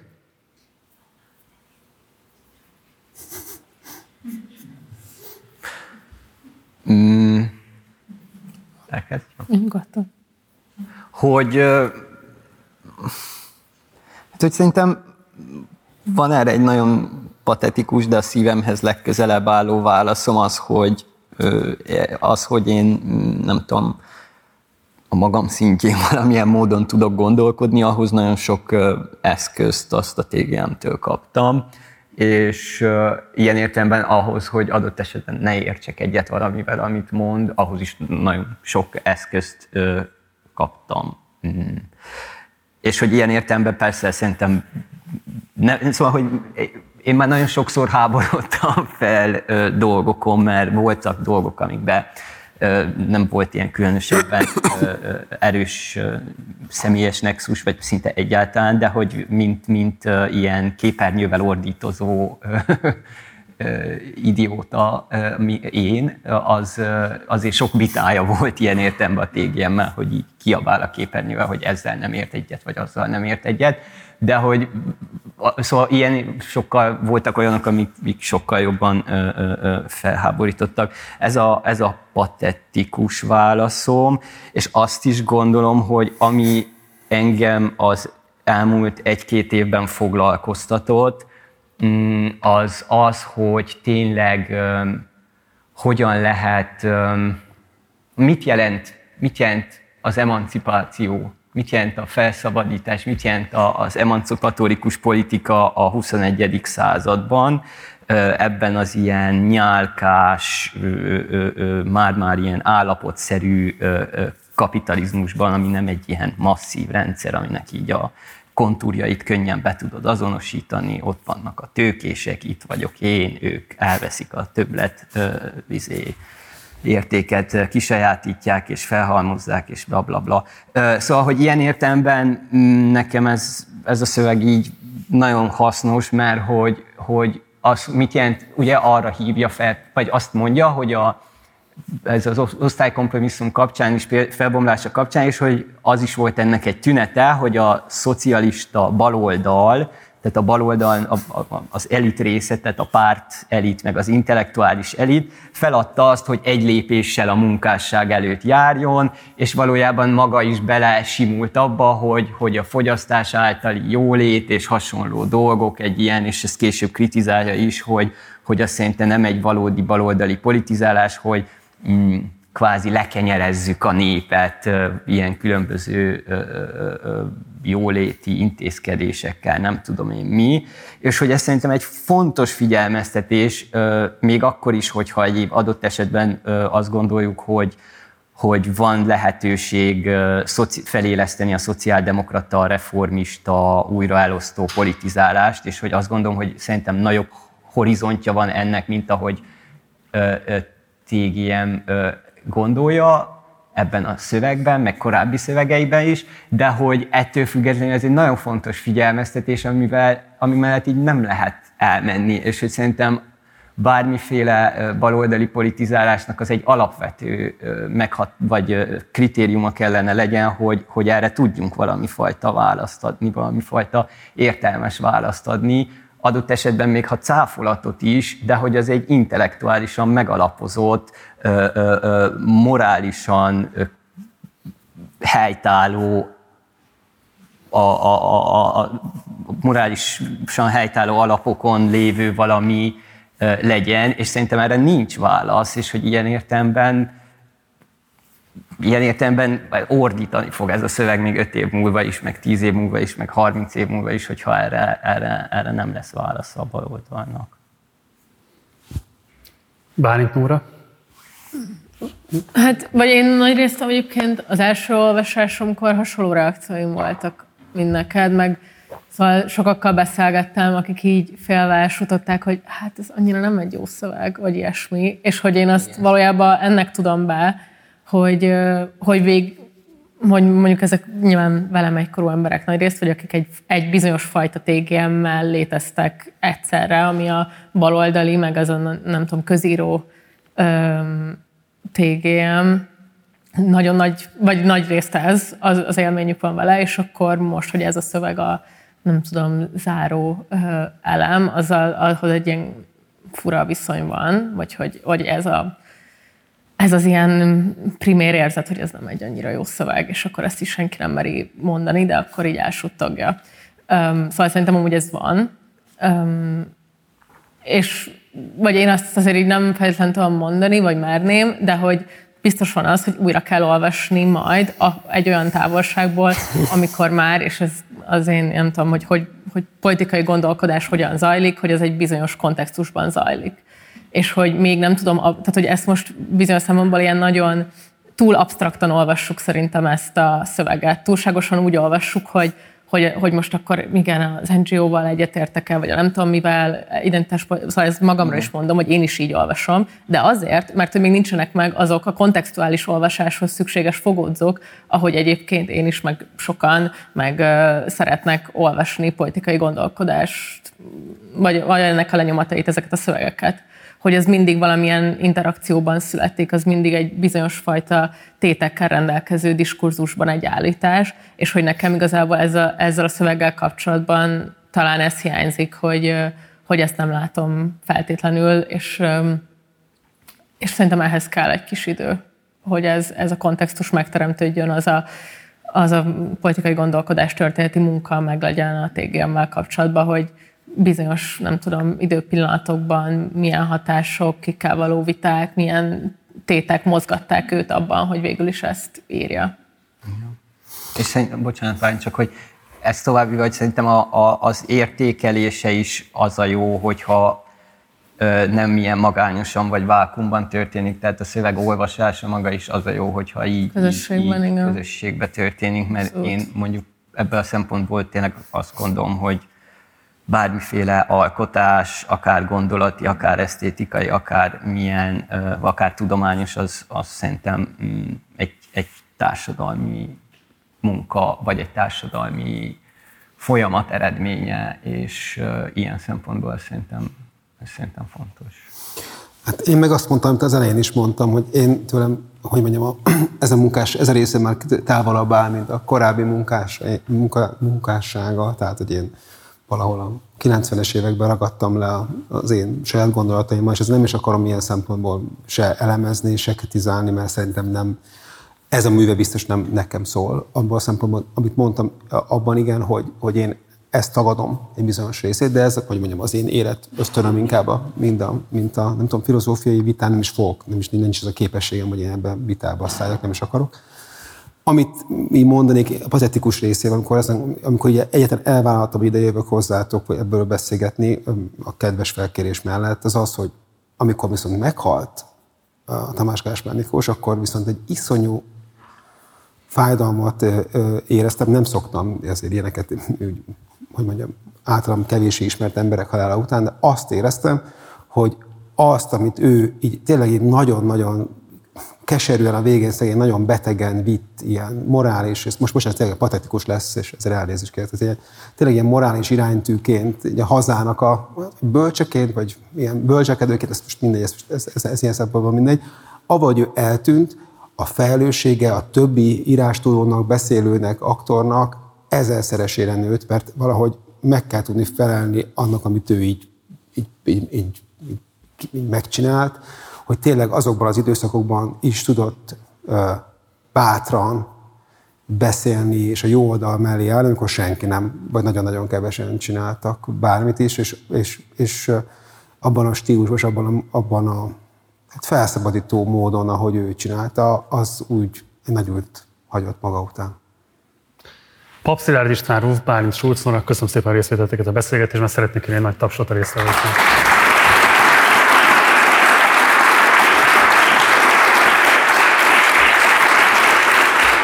Nektek pedig köszönöm szépen a figyelmeteket, ez volt a beszélgetésünk az Orsában március 15-én Tamás Gáspár Miklós 5 tanács a hazának című utolsó életében megjelent írása kapcsán.